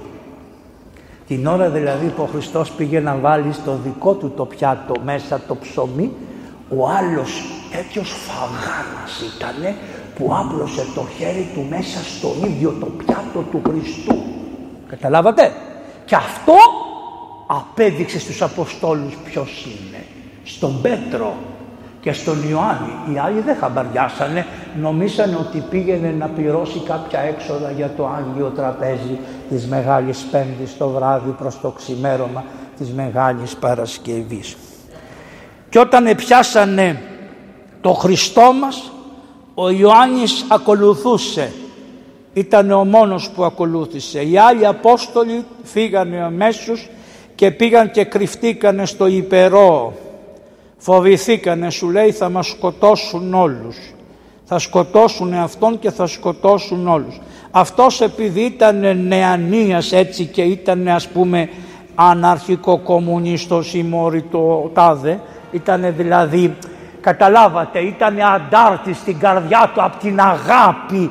Η αγάπη δεν φοβάται τίποτα έξω βάλει των φόβων. Αλλά μπορεί να έχεις και το ακατοίκητο, δεν ξέρεις. Αλλά δεν πειράζει, ο Θεός το κάνει όλα ωραία. Λοιπόν, το παλικάρι, γιατί γι' αυτό ποιους μαγεύουν τα κόμματα και ειδικά αυτά τα προοδευτικά. Κάτι ανόητα μοιράτσια εκεί πέρα, τα οποία έχουν πολύ καλή καρδιά, έχουν ανιδιοτέλεια, πιστεύουν σε αυτές τις ιδέες που όμως όταν πάνε να τις εφαρμόσουν αυτοί που τους τα λένε βλέπουν και φεύγουν και γίνονται πολλές φορές χειρότεροι από αυτό που ήταν πρωτού και γίνονται πιο συμφεροντολόγοι. Τα ξέρετε, τα βλέπετε παντού ότι είναι αυτά. Λοιπόν, και όταν ο Χριστός τον πήγανε στον Άννα και στον Καϊάφα αυτό το γαμπρό με τον πεθερό μαζί που είχαν αγοράσει την αρχιερατική στολή, τη βάζανε την αστολή την αρχιερατική, ο Ηρώδης, αυτός ο Ηρώδης που ξέρετε και ο άλλος Ηρώδης, τη βάζανε, πώς να σας πω έτσι, τη βάζανε λοταρία και λέγανε ποιος είναι πλούσιος να έρθει να πάρει τα άμφια, όποιος τα πλειοδοτήσει, τα άμφια, όποιος πλειοδοτήσει τα άμφια αυτός θα είναι αρχιερεύς του ενιαυτού. Και πλειοδοτούσε η οικογένεια αυτού ο οποίος την πάντρεψε με την κόρη του και ο Άννας και ο Καϊάφας είναι πενθερός λέει, δεν λέει πεθερός. Μένανε στο ίδιο σπίτι ναι, αλλά δεν ξέρετε κάτι άλλο. Ότι το σπίτι ήταν του Γεροζεβεδαίου. Το σπίτι το Καϊάφιο του Καϊάφα ήταν η ιδιοκτησία του Γεροζεβεδαίου. Ο Ζεβεδαίος πέθανε όταν τα παιδιά πηγαίνανε κοντά στο Χριστό. Γιατί σου λέει και ο γέρος τι να κάνω, εγώ θα κάθομαι να τους βγάζω τα ψαριά.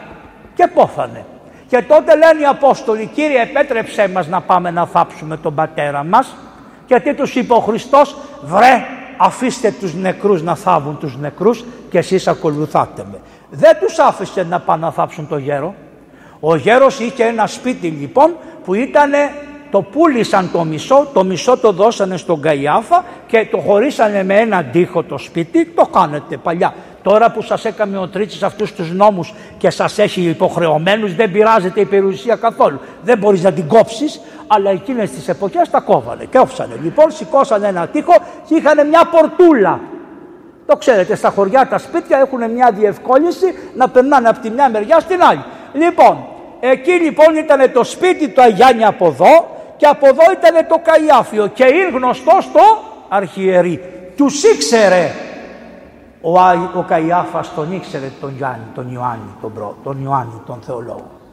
Και γι' αυτό τον άφησαν και μπήκε μέσα εκεί που το Χριστό το δικάζανε και τα δε όλα.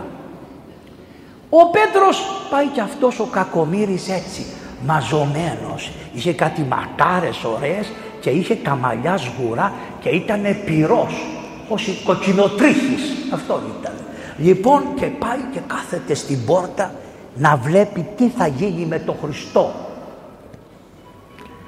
Τον βλέπει ο Ιωάννης που να μην τον είχε δει και του λέει να σε βάλω μέσα. Κάνει αυτός ναι, μπος. Πάει και μιλάει στο θηρορό και του λέει βάλ τον μέσα, είναι δικός μου. Και την πάτησε, μπήκε μέσα. Μπήκε μέσα, μπήκε στην αυλή του Καϊάφα. Και όπως ξέρετε ανάψανε και μια φωτιά διότι λέει ο προφήτης Αββακούμ ότι τη μέρα που θα κρίνουν το Θεό θα είναι βράδυ ψύχους. Ενώ όταν άνοιξε και είναι ζεστή τόπη, εκείνη την ημέρα έκανε κρύο και έπεσε πάχνη. Φανταστείτε μέχρι και τι καιρό θα έκανε προφητεύανε οι προφήτες. Λοιπόν, και επειδή έκανε κρύο, ανάψανε τη φωτιά και ζεσθενόντουσαν. Όσο έβλεπε το Χριστό δεν κρύωνε. Μόλις άφησε το Χριστό και πήγε στη φωτιά, άφησε δηλαδή τη φωτιά και πήγε στη φωτιά την γήινη, άρχισε να κρυώνει. Και αφού άρχισε να κρυώνει απ' έξω, κρύωσε και από μέσα. Δεν έβλεπε το Χριστό και τότε τι έγινε, ξέρετε τι έγινε, τρεις φορές είπε δεν το ξέρω, σας ορκίζομαι ότι δεν το ξέρω, ανάθεμα και σας ορκίζομαι ότι δεν το ξέρω. Και ευθέως αλέπτορ εφώνησε και εξερθών έξω έκλαψε πικρός. Εκείνο όμως που είναι το πιο ωραίο είναι ότι ο Χριστός όπως κοίταζε τον Άννα και τον Καϊάφα είναι πολύ ωραία σκηνή αυτή για να δείτε τι θα είναι η κόλαση. Το λέω πολλές φορές αλλά θα το λέω συνέχεια. Ενώ κοίταζε τον Καϊάφα μόλις είπε την τρίτη άρνηση κάνει ο Χριστός. Περιβλεψάμενος γυρίζει και κοιτάει και μόλις τον είδε ταν το μάτι του με το μάτι του Χριστού πέθανε. Σου λέει κόλαση αυτό το μάτι. Πώς να αντέξω το μάτι της αγάπης σου Χριστέ μου; Δεν την αντέχω την αγάπη σου. Αυτό για μένα είναι κόλαση. Όχι ότι σε αρνήθηκα, αλλά ότι το μάτι σου με είδε. Τον οφθαλμό σου Χριστέ μου. Και εξελθόν έξω έκλαυσε πικρός. Τι ώρα πήγε 8. Ω μάνα και είμαστε στην αρχή. Όποιος θέλει φεύγει. Ε, 7 δεν αρχίσαμε περίπου. Λοιπόν, Προχωράμε. Είναι πολύ ωραία όμως και έχει και πιο ωραία από κάτω τη ζωή του. Είναι πολύ ωραία. Θα κάνετε λίγο υπομονούλα. Θα πάω και πιο γρήγορα. Λοιπόν, ξέρετε όμως ότι αυτοί οι τρεις Απόστολοι, ο Πέτρος, ο Ιάκωβος και ο Ιωάννης, τους πήρε ο Χριστός λίγο πρώτου σταυρού, ανέβηκε σε ένα βουνό και μετεμορφώθη έμπροσθεν αυτόν. Και έλαμψαν τα ημάτια αυτού ως στοιχειών και το πρόσωπο του έλαμψε και ο Μαυροπέτρος είπε «Κύριε να φτιάξουμε εδώ τρεις σκηνές και να μείνουμε τι ωραία που περνάμε». Άλλη μια φορά δεν ξέρανε τι λέγανε. Βρε αφού είδες τη μεταμόρφωση του Χριστού, αφού είναι Θεός και άνθρωπος, πώς την πάτησες. Άρα τι σημαίνει. Μπορεί να το βλέπεις ότι είναι ο Χριστός Χριστός και να την πατάς από την κοροϊδία του διαβόλου που σου παίζει και γιατί, για κάτι άλλο. Είσαι πολύ σίγουρος για τον εαυτό σου. Γιατί τι είπε, όλοι θα σε προδώσουν, εγώ δεν πρόκειται να σε προδώσω. Εν πάση περιπτώσει, σταυρώθηκε ο Χριστός μας. Ποιος έμεινε κάτω από το σταυρό, όλοι φύγανε. Ποιος έμεινε, τούτο το μοιράκιον, ο Ιωάννης ο θεολόγος. Και δίπλα να σου και η Θεοτόκος μαζί με τη Σαλόμη τη μανούλα του, μαζί με τη Μαρία από τα Μάγδαλα, 70 χρονών γυναίκα ήταν, έναν το ξέρετε την ηλικία της Μαγδάλος. Λοιπόν, γιατί λένε οι αντίχριστοι ό,τι θέλουνε. Κάθε λίγο και λιγάκι μας βγάζουν και μια διαιολιά οι διαβόλοι μεταμορφωμένοι. Λοιπόν, 70 χρονών γριά ήταν η Μαγδάλο. Λοιπόν, και καθότανε μαζί με τη Θεοτόκο και κάμανε παρέα. Και άλλοι, οι άλλοι πια, η Μάρθα, η Μάρθα, η Μαρία, όλες αυτές ήσαν οι Αγίες Μυροφόρες γυναίκες και κάνανε στην Παναγία την παρηγορία και από την άλλη μεριά καθόταν μόνος του ο Ιωάννης. Και ο Ιησούς προτού να πεθάνει ειδών τον μαθητή όνει γάπα. Γιατί βρε τον αγαπούσε παραπάνω τον Ιωάννη; Για ποιο λόγο; Για αυτό που λένε οι κοσμικοί; Ε, γιατί έχουμε και τέτοιες διαολιές τον αγαπούσε παραπάνω γιατί ο Ιωάννης παραπάνω από όλους τους Αποστόλους αγαπούσε τον Χριστό. Όσο με αγαπάς αγαπάω. Σ' αγαπάω, όλους το ίδιο τους αγαπάω, αλλά επειδή εσύ τραβάς την αγάπη μου παραπάνω γιατί με αγαπάς παραπάνω, γι' αυτό σε λέω αγαπημένο μου παιδί. Δεν είμαι εγώ προσωπολήπτης, δεν με ενδιαφέρει εμένα ποια είναι η ταβληθά, δεν με ενδιαφέρει εμένα ποιος είναι ο ένας, ποιος είναι, όλους τους αγαπάω, χαίω τη χάρη μου. Αλλά εσύ πολύ αγάπησες παιδί μου, με αγάπησες πάρα πολύ Ιωάννη μου. Και απόδειξε ότι τον αγάπησε τι ήτανε. Όλοι φύγανε και αυτός έμεινε κάτω από το σταυρό. Και να μείνεις κάτω από το σταυρό είναι πολύ βαρύ πράγμα άμα είσαι 22 χρονών παιδί. Φοβάσαι αυτούς που το σταυρώσανε. Φοβάσαι αυτούς που τον εδίρανε, φοβάσαι τους παπάδες, φοβάσαι τους αρχιερείς, φοβάσαι τους φαρισαίους, φοβάσαι τους γραμματείς. Έτσι δεν είναι, λογικό δεν είναι. Τρέμει, 22 χρονών παιδί θα τρέμε. Και όμως έμεινε κάτω από το σταυρό και όπως πέφτανε τα αίματα του Χριστού, πάω από εδώ, από εδώ πέφτανε τα αίματα, τι λέει, τι λέει, της αγάπης αίματα με πορφύρωσαν. Τρέχανε στο πρόσωπό του τα αίματα και είπε «Σήμερα πεθαίνω μαζί σου» θα πεθάνω μαζί σου. Πεθαίνω από την αγάπη. Πώς να έχεις ένα που το αγαπάς πάρα πολύ και σου το παίρνουνε; Πεθαίνεις μαζί με Αυτόν και πέθανε στο σταυρό από κάτω του Χριστού και γυρίζει ο Χριστός τα μάτια πάνω στο σταυρό και λέει Ιωάννη Ιδού η μήτρη. Γίνε Ιδού ο Υιός σου, Ιωάννη Ιδού η μήτρη σου. Τι τους έκανε; Από το γάμο της Κανά τελειώνει ο γάμος της Κανά εκεί. Γιατί εκεί έγινε κάτι άλλο. Την ώρα που ο Χριστός πέθανε πήγανε και του τρυπήσανε εδώ και βγήκε νερό και αίμα. Αίμα και νερό. Και ο ορακός με μαρτύρηκε και αληθινή εστίνη η μαρτυρία. Εγώ ρε το είδα. Όλοι οι άλλοι λείπανε αλλά εγώ το είδα ότι βγήκε η κολυμπήθρα και βγήκε και το αίμα από την πλευρά του Χριστού. Ρεύσαντη. Και όχι απλώς βγήκε, έρευσε. Όπως όταν χτύπησε ο Μωυσής Νταν την πέτρα και βγήκε ποτάμια βγήκανε νερού, έτσι έρευσε από την πλευρά του Χριστού αίμα και ήθορ. Και μετά όταν τον κατεβάσανε το Χριστό από το Σταυρό, ο πρώτος που κράταγε το σεντόνι δεν τον ακούμπησε, όχι, ό,τι ακουμπησιά του έκανε όταν έπεσε εδώ, εδώ και τον αρώτησε. Ούτε στο σταυρό που τον κατεβάσαμε με το σεντόνι. Πώς να πιάσω εγώ την θεανθρώπινη φύση του Χριστού.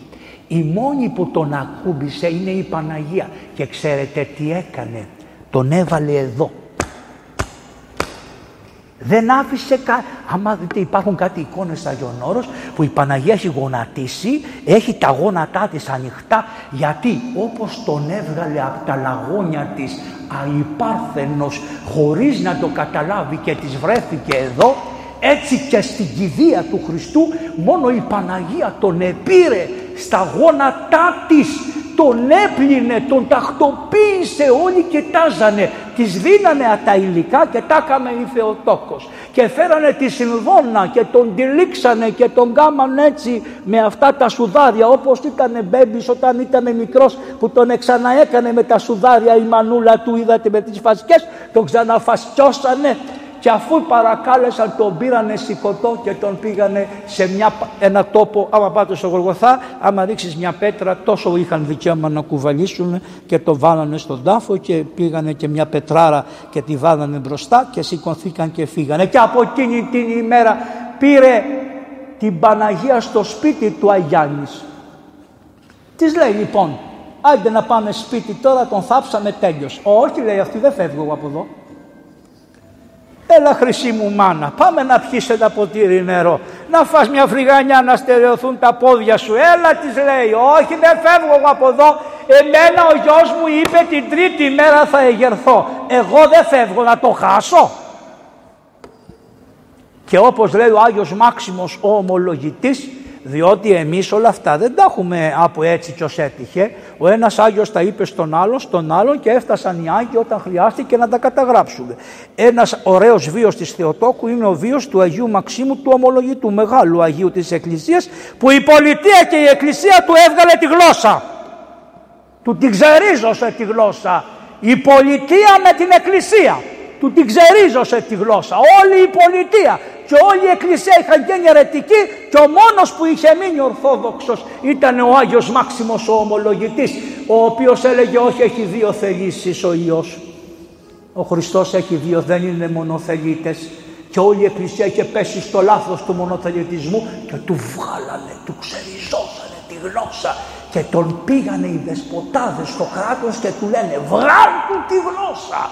Εκεί είναι τα κείμενα των Αγίων, πήγαινε διαβάστε τα. Είμαστε πολύ σκληροί. Προσέξτε, υπάρχουν δύο κατηγορίες ανθρώπων. Οι σκεπτόμενοι και οι φανατισμένοι. Προσέξτε μην ανήκετε στους φανατισμένους. Να είστε σκεπτόμενοι, να μπορέσετε να εξετάσετε τα πράγματα από όλες τις μεριές με τη χάρη του Αγίου Πνεύματος. Διότι το σκοτώσανε οι φανατισμένοι. Αυτοί που ήσαν φανατισμένοι με το ψέμα του σκοτώ, το σκοτώ, του βγάλανε τη τον πεθάνανε στο τέλος το μάξιμο τον. Και αυτός έγραψε για την Παναγία το βίο. Και ο Άγιος Ιωάννης της λέει όχι δεν έρχομαι. Ε, αυτός πήγε στο σπίτι να τακτοποιήσει και άλλες υποθέσεις και το πρωί πρωί πάνε πρώτες οι γυναίκες αυτοί καθόντουσαν και βλέπανε τον πόνο τους, κλαίγαν τον πόνο τους οι άλλοι Απόστολοι και πάνε οι γυναίκες και βλέπουν ότι είχε σηκωθεί ο Χριστός, είχε βγει η πέτρα και τα λοιπά. Η πρώτη λοιπόν που χαιρέτησε ο Χριστός είναι η Παναγία η οποία τον περίμενε. Και πώς τον περίμενε, τι έκανε εκεί καθότανε. Όχι, μετάνοιες. Για ποιο λόγο, για όλο τον κόσμο. Μα μόνο για τους χριστιανούς, όχι, για όλο τον κόσμο. Και όταν πήγε η Εθερία, που υπάρχει το ιστορικό της Εθερίας, όταν πήγε το 300 τόσο στο, και είδε τα Ιεροσόλυμα την εποχή εκείνη και πήγε στον Πανάγιο Τάφο, της δείξανε το μέρος που η Θεοτόκος από την ημέρα της Αναστάσεως μέχρι που πέθανε, κάθε μέρα πήγαινε εκεί και έκανε χίλιες μετάνοιες σε σημείο που τα γόνατά της είχαν γίνει σαν της γκανίλας Λοιπόν, για να μην ξεχνιόμαστε, λοιπόν σαν τις γκαμίλα στα γιόνια τα είχαν γίνει της Θεοτόκου και αυτό έσκαψε, έσκαψε και είχαν βάλει από πάνω μια σκάρα να βλέπεις πώς έγινε η σκά, η, το κύλωμα από τις μετάνοιες της Θεοτόκου για την προσευχή υπερόλου του κόσμου. Και μετά η Θεοτόκος με τον Ιωάννη παραμείνανε μαζί στο Καϊάφιο δίπλα. Κάθε μέρα η Παναγία που σηκωνόταν να πάει πήγαινε στο Γολγοθά, πήγαινε στο τάφο του Χριστού και μετά προσευχότανε, πήγαινε στη Γερστημανή, της άρεσε ο τόπος, είχαν και λιοτρίβι, λοιπόν και πήγαινε από το σπίτι του πατέρα, της πέρναγε από αυτή την κολυμπήθρα. Πώς τη λέγατε σήμερα την κολυμπήθρα, κολυμπήθρα της, ε, ο του Σιλόμ. Πώς ήτανε, πέντε στο άς έχουσα, προβατική κολυμπήθρα. Τι νος ήτανε, της μάνας της πρίκα. Της μάνας ήτανε. Ήξερε που πέρναγε η Θεοτόκος και πέρναγε η Παναγία από όλα τα μέρη αυτά και πήγαινε μετά στο σπίτι και ερχόταν και ο Ιωάννης που δεν έφυγε ποτέ καθότανε δίπλα γιατί ο Χριστός της του είπε πάρ τη μάνα αυτή θα την έχεις μάνα η Εκκλησία παρεδόθησε μας η Παναγία παρεδόθησε ό,τι λέμε για την Παναγία είναι για την Εκκλησία και αυτός ο Υιός της αγάπης επήρε τη Θεοτόκο στο σπίτι του και την είχε και κάθε πρωί που η Παναγία έβγαινε, έβγαινε ο Καϊάφας και της έλεγε «Να μωρή». Ναι, «Να μωρή» και της έλεγε ένα κοσμητικό επίθετο. Και τι έλεγε η Θεοτόκος, επειδή ήταν αρχιερεύς, τι έλεγε; Την ευχή σου αρχιερέα του Θεού. Μέχρι να πεθάνει. Και διατάζανε τους Εβραίους και πηγαίνανε και τις πετάγανε στο σπίτι, στα κεραμίδια πέτρες και, την, και μια φορά τη βάλανε φωτιά να καεί η Θεοτόκος στο σπιτάκι της και γύρισε η φωτιά και τους έκαψε αυτούς και σήκωσε η Παναγία τα χέρια και είπε «Η έμους η χώρα τους δεν ξέρουν τι κάνουν, μην τους κάψουν ανθρώπους». Και ο Ιωάννης εκάθισε κοντά της και όταν οι Απόστολοι αποφασίσανε να πάρουν τον κλήρο για να πάνε γύρω στο 57 αποφασίσανε να πάνε να κηρύξουν γύρω γύρω γύρω γύρω σε όλα τα μέρη του κόσμου ρίξανε έναν κλήρο. Λοιπόν ο κλήρος έπεσε στον καθένα. Ο κλήρος έπεσε και στον Ιωάννη το Θεολόγο. Τι κλήρος του έπεσε; Ωραία ακούστε πως έγινε η ιστορία μαζευτήκανε οι Απόστολοι στη Γεστημανή πότε είχε φύγει Θεοτόκος οι Απόστολοι είχαν πάει σε διάφορα μέρη αλλά δεν είχαν κληρώσει ακόμα ποιοι που θα πάει ο καθένας. Και ο Ιωάννης είχε μείνει με τη Θεοτόκο. Όπως ξέρετε ήρθε η ώρα να πεθάνει η Θεοτόκος διότι πρέπει να λέμε τη λέξη κοίμηση για τη Θεοτόκο αλλά και τη λέξη πέθανε. Για τον Χριστό δεν λέμε ποτέ ότι εκοιμήθη στο Σταυρό. Λέμε πέθανε στο Σταυρό.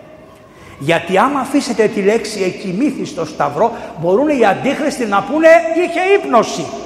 Καταλάβατε, γι' αυτό η Εκκλησία δεν λέει ποτέ τη λέξη κίνηση του Χριστού στο Σταυρό. Τι λέει, θάνατος του Χριστού στο... Πέθανε, ήταν σίγουρο ότι πέθανε. Γιατί μπορεί να σου πει ότι δεν πέθανε, αφού το λέτε κίνηση, για να το προλάβει λοιπόν. Ενώ στη Θεοτόκος στους Αγίους έχουμε κίνηση των Αγίων και η κίνηση της Θεοτόκο. Όταν κοιμήθη λοιπόν η Θεοτόκος, ο πρώτος που το έμαθε ήταν ο Ιωάννης και τους είπε άναψε φώτα και τα λοιπά να το παραβλέπουμε, να το προτρέχουμε και όταν ήρθαν όλοι οι Απόστολοι και ήρθε και ο Άγιος Διονύσιος ο Αρεοπαγίτης και λοιπά και ο Άγιος, ε, ήρθε και ο Άγιος Ιερόθεος από τα Μέγαρα σηκωτός ήρθε και αυτός με το κεφαλάκι του σώζεται εκεί στη μονή του Αγιοροθέου στα Μέγαρα όποτε πηγαίνετε να πάτε να προσκυνάτε προσκυνήματα. Λοιπόν και όλοι αυτοί ήρθαν στην κίνηση της Θεοτόκου και ο Παύλος και ο Πέτρος και όλοι αυτοί και τα λοιπά και τα λοιπά. Ήταν εκεί και ο Γιάννης και είπαν όλοι ο Ιωάννης ο θεολόγος να κάνει την κηδεία γιατί λέει ο Πέτρος εγώ να κυδεύσω τη μητέρα του Θεού που πρόδωσα το γιο της απαπαπαπα Λέει ο Παύλος, εγώ λέει να κυδεύσω τη μητέρα του Θεού που καθ' υπερβολή είναι δίωκον την εκκλησία του γιού της. Απαπαπα, δεν βάζω εγώ ευλογητός. Να βάλει ο Ιωάννης ευλογητός που την έχει στο σπίτι και που την αγαπάει σαν μάνα.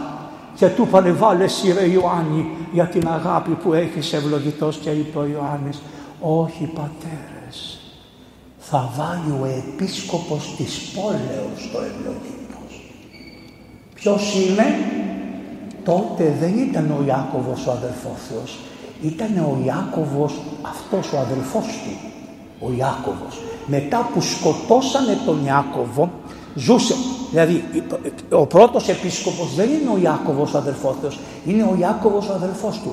Τον σκοτώσανε πολύ νωρίς το 44, η Παναγία τον είδε και τον έκλαψε, τον πήρε αγκαλιά, τον λείψαν όπως και του Στεφάνου του Αγίου Στεφάνου, το λείψαρο, το πήρε η Θεοτόκος στην αγκαλιά. Αναφέρεται από τα συναξάρια τα παλιά. Αλλά όταν πέθανε η Θεοτόκος, αρχηγός της Εκκλησίας ήταν ο Ιάκωβος, ο, ο, ο λεγόμενος αδελφός Θεός. Ένα παιδάκι που το γνώριζε η Θεοτόκος γιατί ήταν παιδί του Ιωσήφ και είναι αυτός έχετε εδώ ζωγραφισμένη τη φυγή εις Αίγυπτον.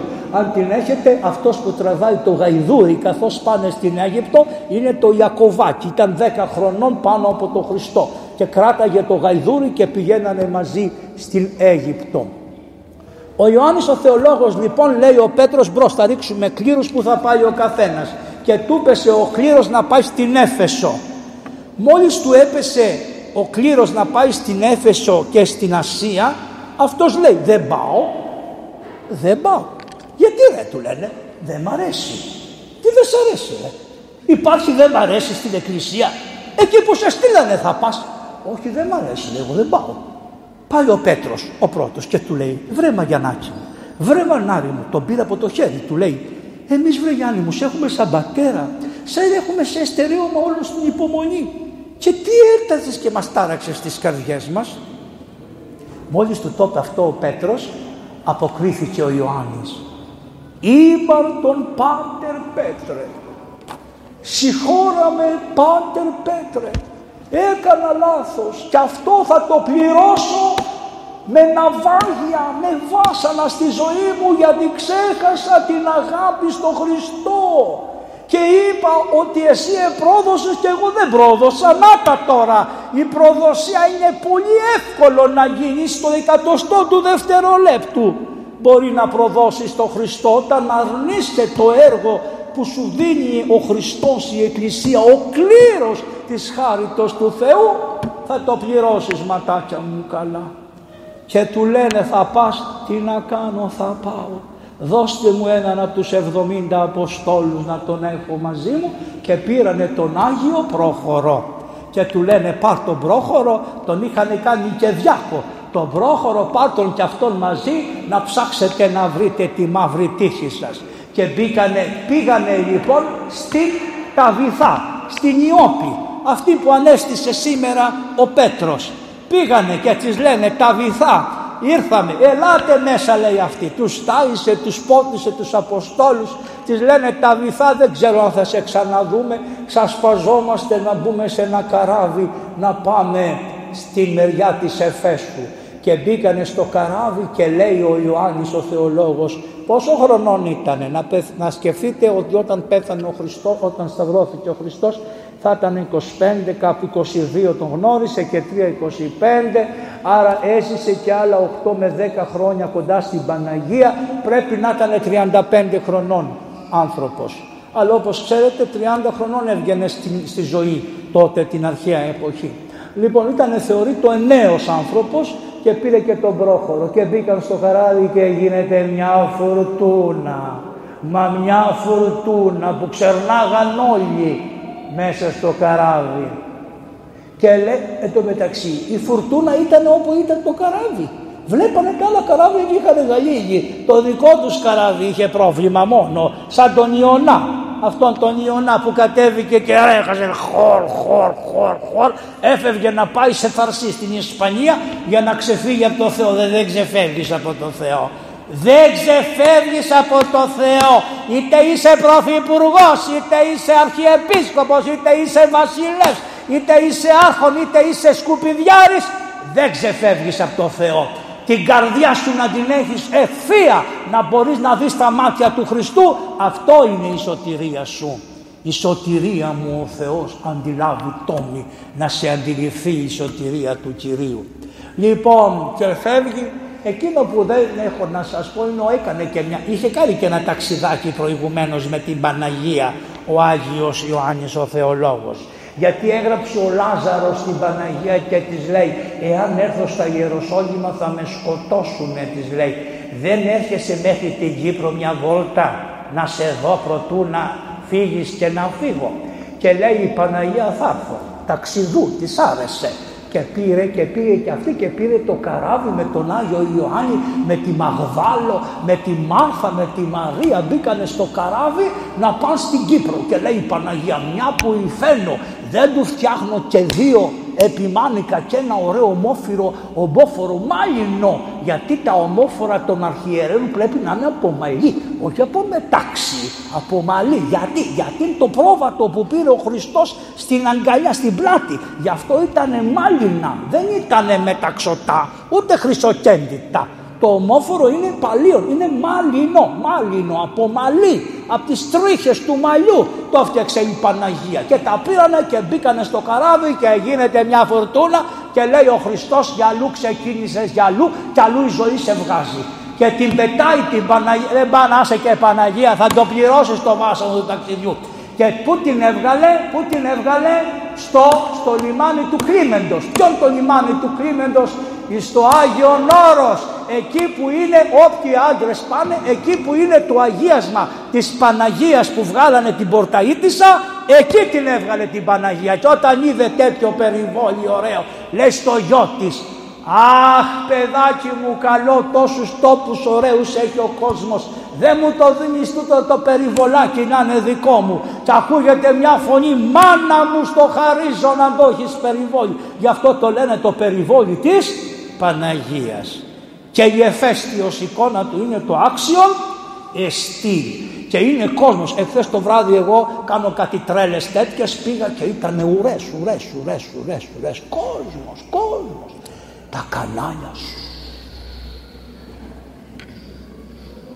Άμα ήταν καμιά ξετσίτσιδη θα ήταν όλη μέρα εκεί πέρα. Λοιπόν, και, και λέω τώρα θα σας φτιάξω όλους τους εκκλησιαστικούς. Είχα ένα πνευματικό παιδί, του λέω πάρε 50 ευρώ ρε και πήγαινε και αγόρασε 100 νερά. Στην ουρά ο κόσμος τρεις ώρες. Όρθιες, γριές, γριές, υποθυμίες και είχε και δροσιά. Είχαν κάτι σκαμνάκια πλαστέτια αυτά που σπάνε και τα λοιπά και άρχισα και μοίραζα νερά στον κόσμο και έλεγα ωραίο τρόπο συγχωρέστε την εκκλησία που δεν σας είχε σκεφτεί τόσα, τόσα παιδάκια να περιμένετε της εκκλησίας. Σας φέραμε ένα ποτήρι νερό, ένα μπουκάλι νερό, ένα μπουκάλι νερό. 15, όταν γίνανε Ολυμπιακοί αγώνες εθελοντές άχρηστοι, να τόσοι, δεν μπορούσαν να βάλουν 40 εθελοντές με δυο μπουκάλια νερό στις γριές που κάθονται στην ουρά να τις βοηθήσουν με ένα νερό, με ένα καφέ, μια φραπεδιά βρε ώσπου να πάνε να μπουν να προσκυνήσουν οι γριές οι κακομύρες που στέκονται όρθιες εκεί πέρα. Εγώ το πήρα και βίντεο, θα το ανεβάσω την κατάλληλη στιγμή που λέει ο κόσμος «Παπά μου σε ευχαριστούμε που μας σκέφτηκες να μας φέρεις ένα μπουκάλι νερό». Θα το κάνουμε συνέχεια. Τώρα είπα κάτι άλλους παπάδες να αγοράζουν νερά, να τα ειδικά όταν κάνει ζέστη σε λίγο θα βράζει ο τόπος εκεί κάτω. Θα λιποθυμάνε οι ανθρώποι. Νερό, νερό, λίγο νερό βρε παιδιά. Τους καταδικάζεις ουρές, ουρές, ουρές, ουρές και δεν τους πας λίγο νερό. Πού είναι η αγάπη, πού είναι η αγάπη; Καλά λένε, η αγάπη είναι γένος φιλικού λέει και δεν χωράει στα γιονόρος. Γιατί τα φιλικά δεν μπαίνουν στο γιονόρος, έτσι και η αγάπη, επειδή είναι η αγάπη, δεν χωράει. Πάμε. Αυτά είναι ανέκδοτα όμως, μην τα πιστεύετε. Θα ξέρετε στα σπίτια σας πόση αγάπη έχει ο καθένας. βλέπω τα ματάκια σας λάμπουν. Λοιπόν, προχωράμε. Και πήγανε και μετά λοιπόν ο Άγιος έφτασε αφού, αφού λοιπόν βούλιαξε το καράβι. Βούλιαξε το καράβι. Βούλιαξε. Και προτού να βουλιάξει λέει στον πρόχωρο, ρε πρόχωρε του λέει, άμα τα καταφέρουμε και επιζήσουμε, θα συναντηθούμε μετά από 40 μέρες στο τάδε μέρος. Εάν δεν επιζήσουμε, γιατί ο Θεός έτσι θέλει, θα πορευτείς μόνος σου στην Έφεσο και θα διδάξεις μόνος σου τους Εφεσίους. Και πήγανε λοιπόν και πραγματικά βουλιάξανε, τους πέταξε στη θάλασσα, τον πιάσανε τον καλμένο τον πρόχωρο, τον είπαν ότι είναι μάγος γιατί είπανε αυτοί που σωθήκαν ότι όλα τα καράβια αρμενίζανε, το δικό μας δεν αρμένιζε. Άρα και αυτοί οι δυο που ήταν εκεί μέσα μάγοι ήσανε και κάμανε μαγικά. Λοιπόν να σου ξύλο άρχισε, ε, ξύλο, Ξύλο ρε, ξύλο, ξύλο για τον Χριστό.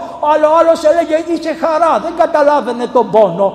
Καταλάβαινε τον πόνο, αλλά τον έρωτα που είχε για τον Χριστό δεν πόναγε όσο πονάνε οι άλλοι.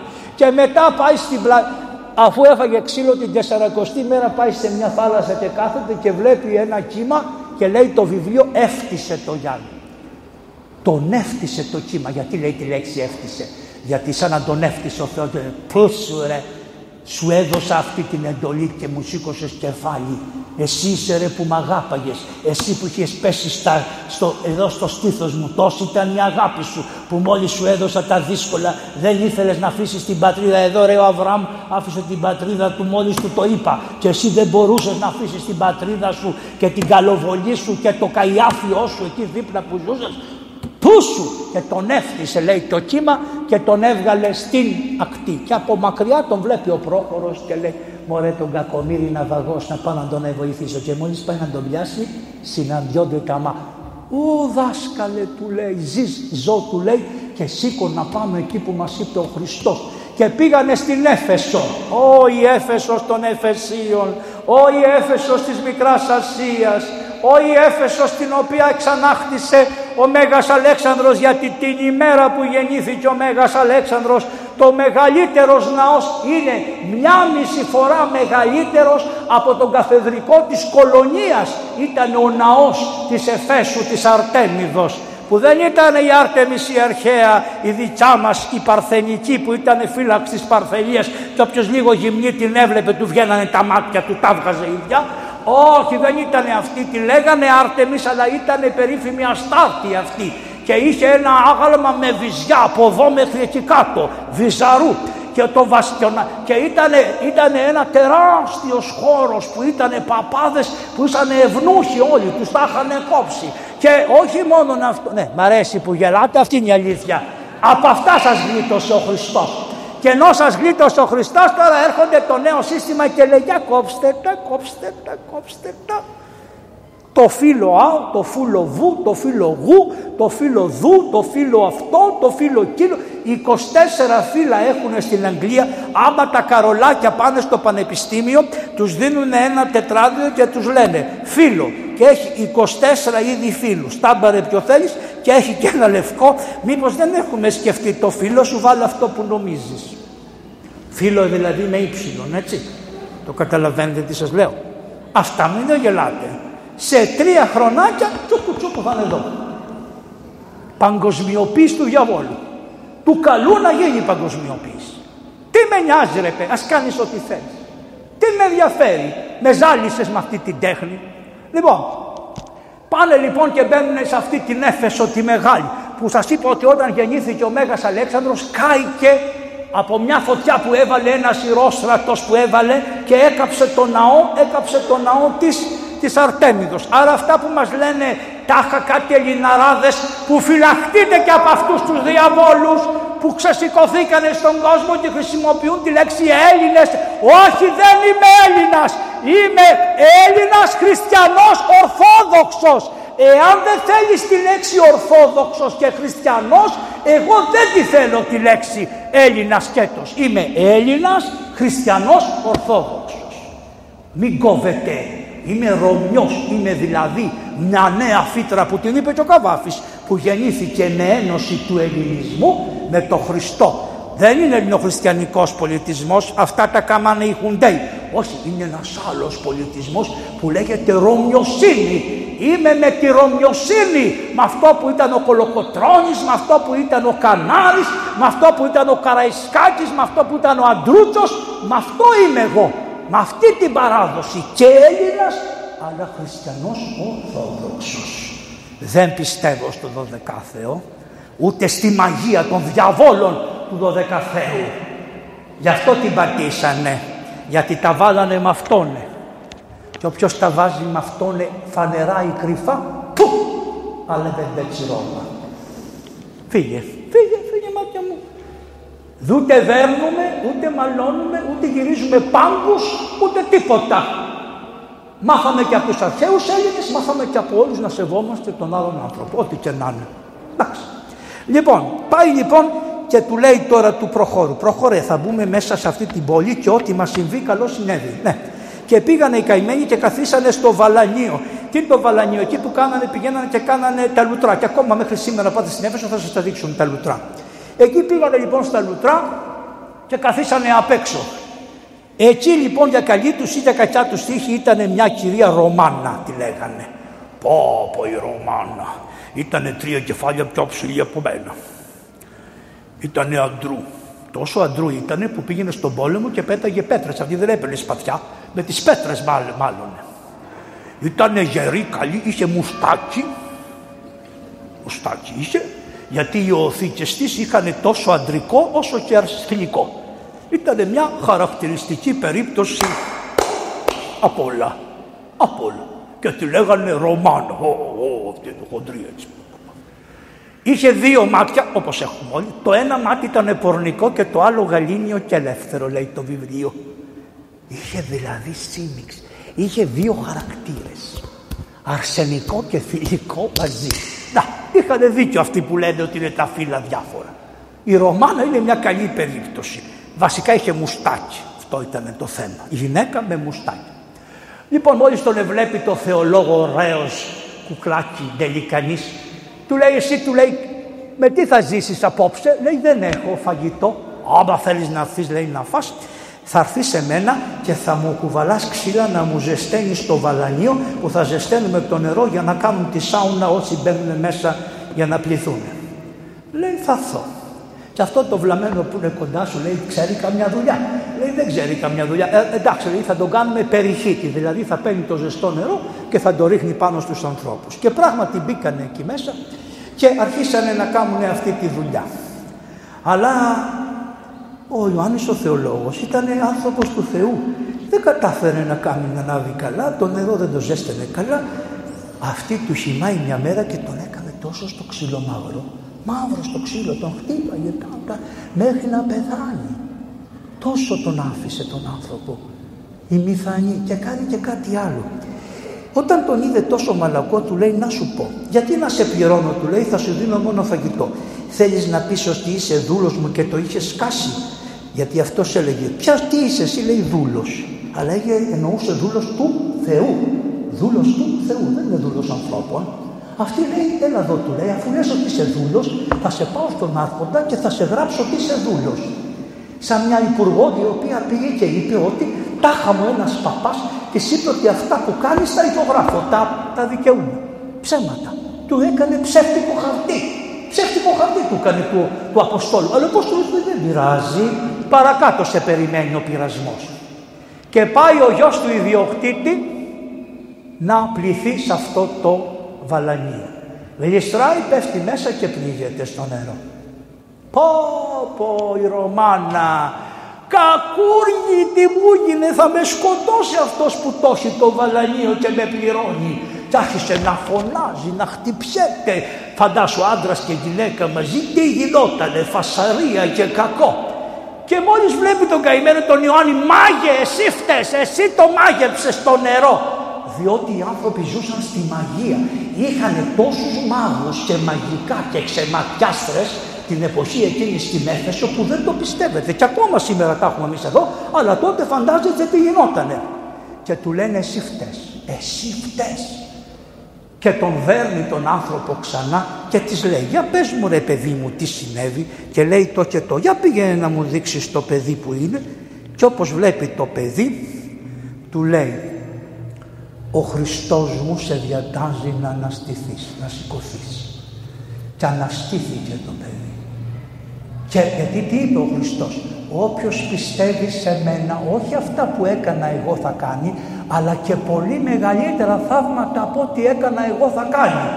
Και μόλις το παιδί αναστήθηκε, πήγε το μήνυμα στον πατέρα του ότι σκοτώθηκε το παιδί μέσα στο νερό και ο πατέρας του που ήταν πολύ πλούσιος άνθρωπος στην Έφεσο, μεγάλος και τρανός, παθαίνει ανακοπή, πέφτει κάτω και πεθαίνει. Και τι να χαρεί στην Ανάσταση του γιου ή το θάνατο του πατέρα; Και μόλις έρχονται τα μαντάτα τον παίρνουν τον Ιωάννη Σικωτό μαζί η Ρωμάνα, μαζί ο γιος της, ο γιος αυτού Δόμνος και τρέχουν όλοι στο σπίτι.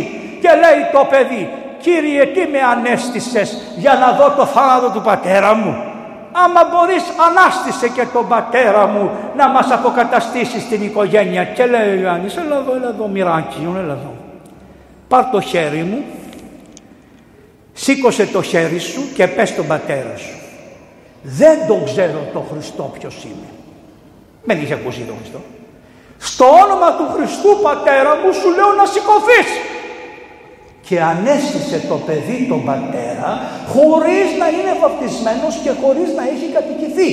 Διότι η χάρη του, του Αγίου Ιωάννου του Θεολόγου τον, ε, τον έκανε ορθόδοξο χριστιανό να, να έχει εμπιστοσύνη στον Χριστό και ανέστησε τον πατέρα του και αυτή ήταν η πρώτη οικογένεια η οποία έγιναν χριστιανοί στην Έφεσο. Πέρασε και άλλα μαρτύρια και σαν να μην έφτανε αυτό βασιλεύει ένας βασιλιάς ο οποίος έκανε και τον πολύ καλλιεργημένο και μορφωμένο, το λέγανε Δομετιανό.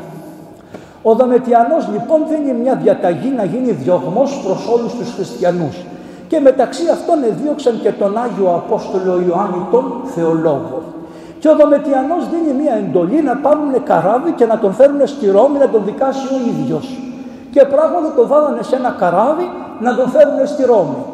Επτά μέρες που ήταν μέσα στο καράβι δεν έτρωγε τίποτα. Οι στρατιώτες που, το, που τον ε, παρακολουθούσαν είχαν γίνει τα μάτια τους να. Σου λέει τι θα πεθάνει, θα τον πάμε πεθαμένο εκεί πέρα. Δεν προλάβει να τον πάμε και θα μας πει ο Κέσσαρας γιατί μου το φέρατε πεθαμένο. Δεν έπρεπε να το συντηρήσετε να μου το φέρετε ζωντανό. Λοιπόν, αυτός κάθε Κυριακή όμως τι έκανε; Με τον πρόχωρο. Έπαιρνε ψωμί και κρασί και έκανε θεία λειτουργία. Ποιος ήταν, ο πρόχωρος και ο Απόστολος. Δύο. Χωρίς δύο δεν γίνεται η Θεία Λειτουργία. Ήτανε δυο. Ο πρόχωρος και ο, ο Ιωάννης ο Θεολόγος. Έτρωγε το σώμα και το αίμα του Χριστού και με αυτό ζούσε την επόμενη εβδομάδα. Τον πήγανε λοιπόν, περάσανε από κάτω, περάσανε ου, ου διάφορα μέρη να μην σας τα λέω, μπήκανε μέσα στον Τίβερη και φτάσανε στο Δομετιανό τον Άρχοντα. Τον πάνε σηκωτό και του λένε οι στρατιώτες. Αυτός εδώ είναι κάτι το εξαιρετικό.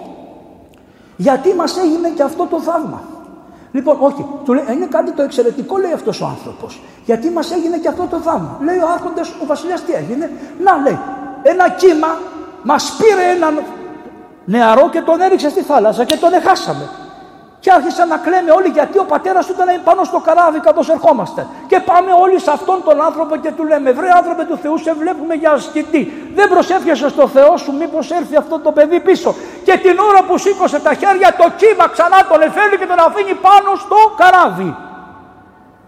Και του λέει: Είναι μεγάλο πράγμα. Πρόσεξε, μην τον επιράξεις αυτόν. Αυτό είναι μεγάλος μάγος. Σκοτασμό είχαν οι άνθρωποι. Λέει: Για φέρτε τον εδώ και τον παρουσιάσανε μπροστά στο Δεμετιανό τον Αυτοκράτορα. Τον ταπεινό αυτό τον Άγιο τον Ιωάννη τον Θεολόγο με τις αλυσίδες στα ποδάδια, με τις αλυσίδες στα χέρια και του λέει ο βασιλιάς έλα να με φιλήσεις. Και ανεβαίνει σιγά σιγά τα σκαλιά διότι πάντοτε όποιος έβλεπε τον βασιλιά έπρεπε να τον φιλήσει εδώ στο μάγουλο. Ήτανε αξίωμα αυτό των Ρωμαίων. Και ο Ιωάννης ο θεολόγος δεν τον εφήγησε στο μάγουλο, αλλά έσκυψε και του φίλησε την καρδιά του βασιλιά εδώ. Λέει ο βασιλιάς, σου έδωσα το μάγουλό μου και εσύ μου φυλάς την καρδιά. Και λέει αυτός, δεν φίλησα την καρδιά σου, φίλησα το χέρι του Θεού. Τι δουλειά έχει το χέρι του Θεού στην καρδιά μου; Α, είναι γραμμένο λέει, καρδία βασιλέως εν χειρή Θεού. Εχθές που μοιρώσανε αυτόν τον Κάρολο, τον κορονιασμένο που λέω και εγώ, με την κορώνα στο κεφάλι, είδατε που τον εχρήσανε και τον τυλίξανε μέσα σε κάτι, να μην τον βλέπετε όπως τα αρχαία ήταν αυτά. Εδώ που του βάλανε το μύρο στην καρδιά ως βασιλέα, του είπανε αυτό, καρδία βασιλέως εν χειρή Θεού. Η καρδιά του βασιλιά είναι στο χέρι του Θεού. Η καρδιά οποιοδήποτε άρχοντα είναι στο χέρι του Θεού. Αν ο Θεός θελήσει, κάνει στον άρχοντα ένα τάκ και αλλάζει η καρδιά του. Ποιος φταίει που έχει τέτοιους άρχοντες, η καρδιά του λαού. Κατά την καρδία του λαού και οι άρχοντες του. Κατά την αμετανοησία του λαού και η αμετανοσία των αρχόντων σου. Και του λέει, καλά του λέει, δεν μου λες, τι βλακίες λες. Άρχισε αυτός να λέει ότι εγώ λέω για τον Χριστό που αναστήθηκε, τον είδα να τα σταυρώνεται, τον είδα οι στρατιώτες να το σκοτώνουν και λοιπά, τον είδα, τον είδα, τον είδα αναστημένο. Του λέει αυτές τις μπουρδες, λέει βασιλιά, θέλεις να σου αποδείξω την αλήθεια. Λέει τι να κάνω, θα πιείς δηλητήριο, λέει και άμα δεν πεθάνεις, είναι αλήθεια αυτά που λες. Του φέρανε ένα ποτήρι με δηλητήριο, το χειρότερο, το σταυρώνει ο Ιωάννης και το πίνει. Και, λέει ο, και δεν έπαθε τίποτα. Λέει ο βασιλιάς, ρε μήπως δεν του δώσατε δηλητήριο.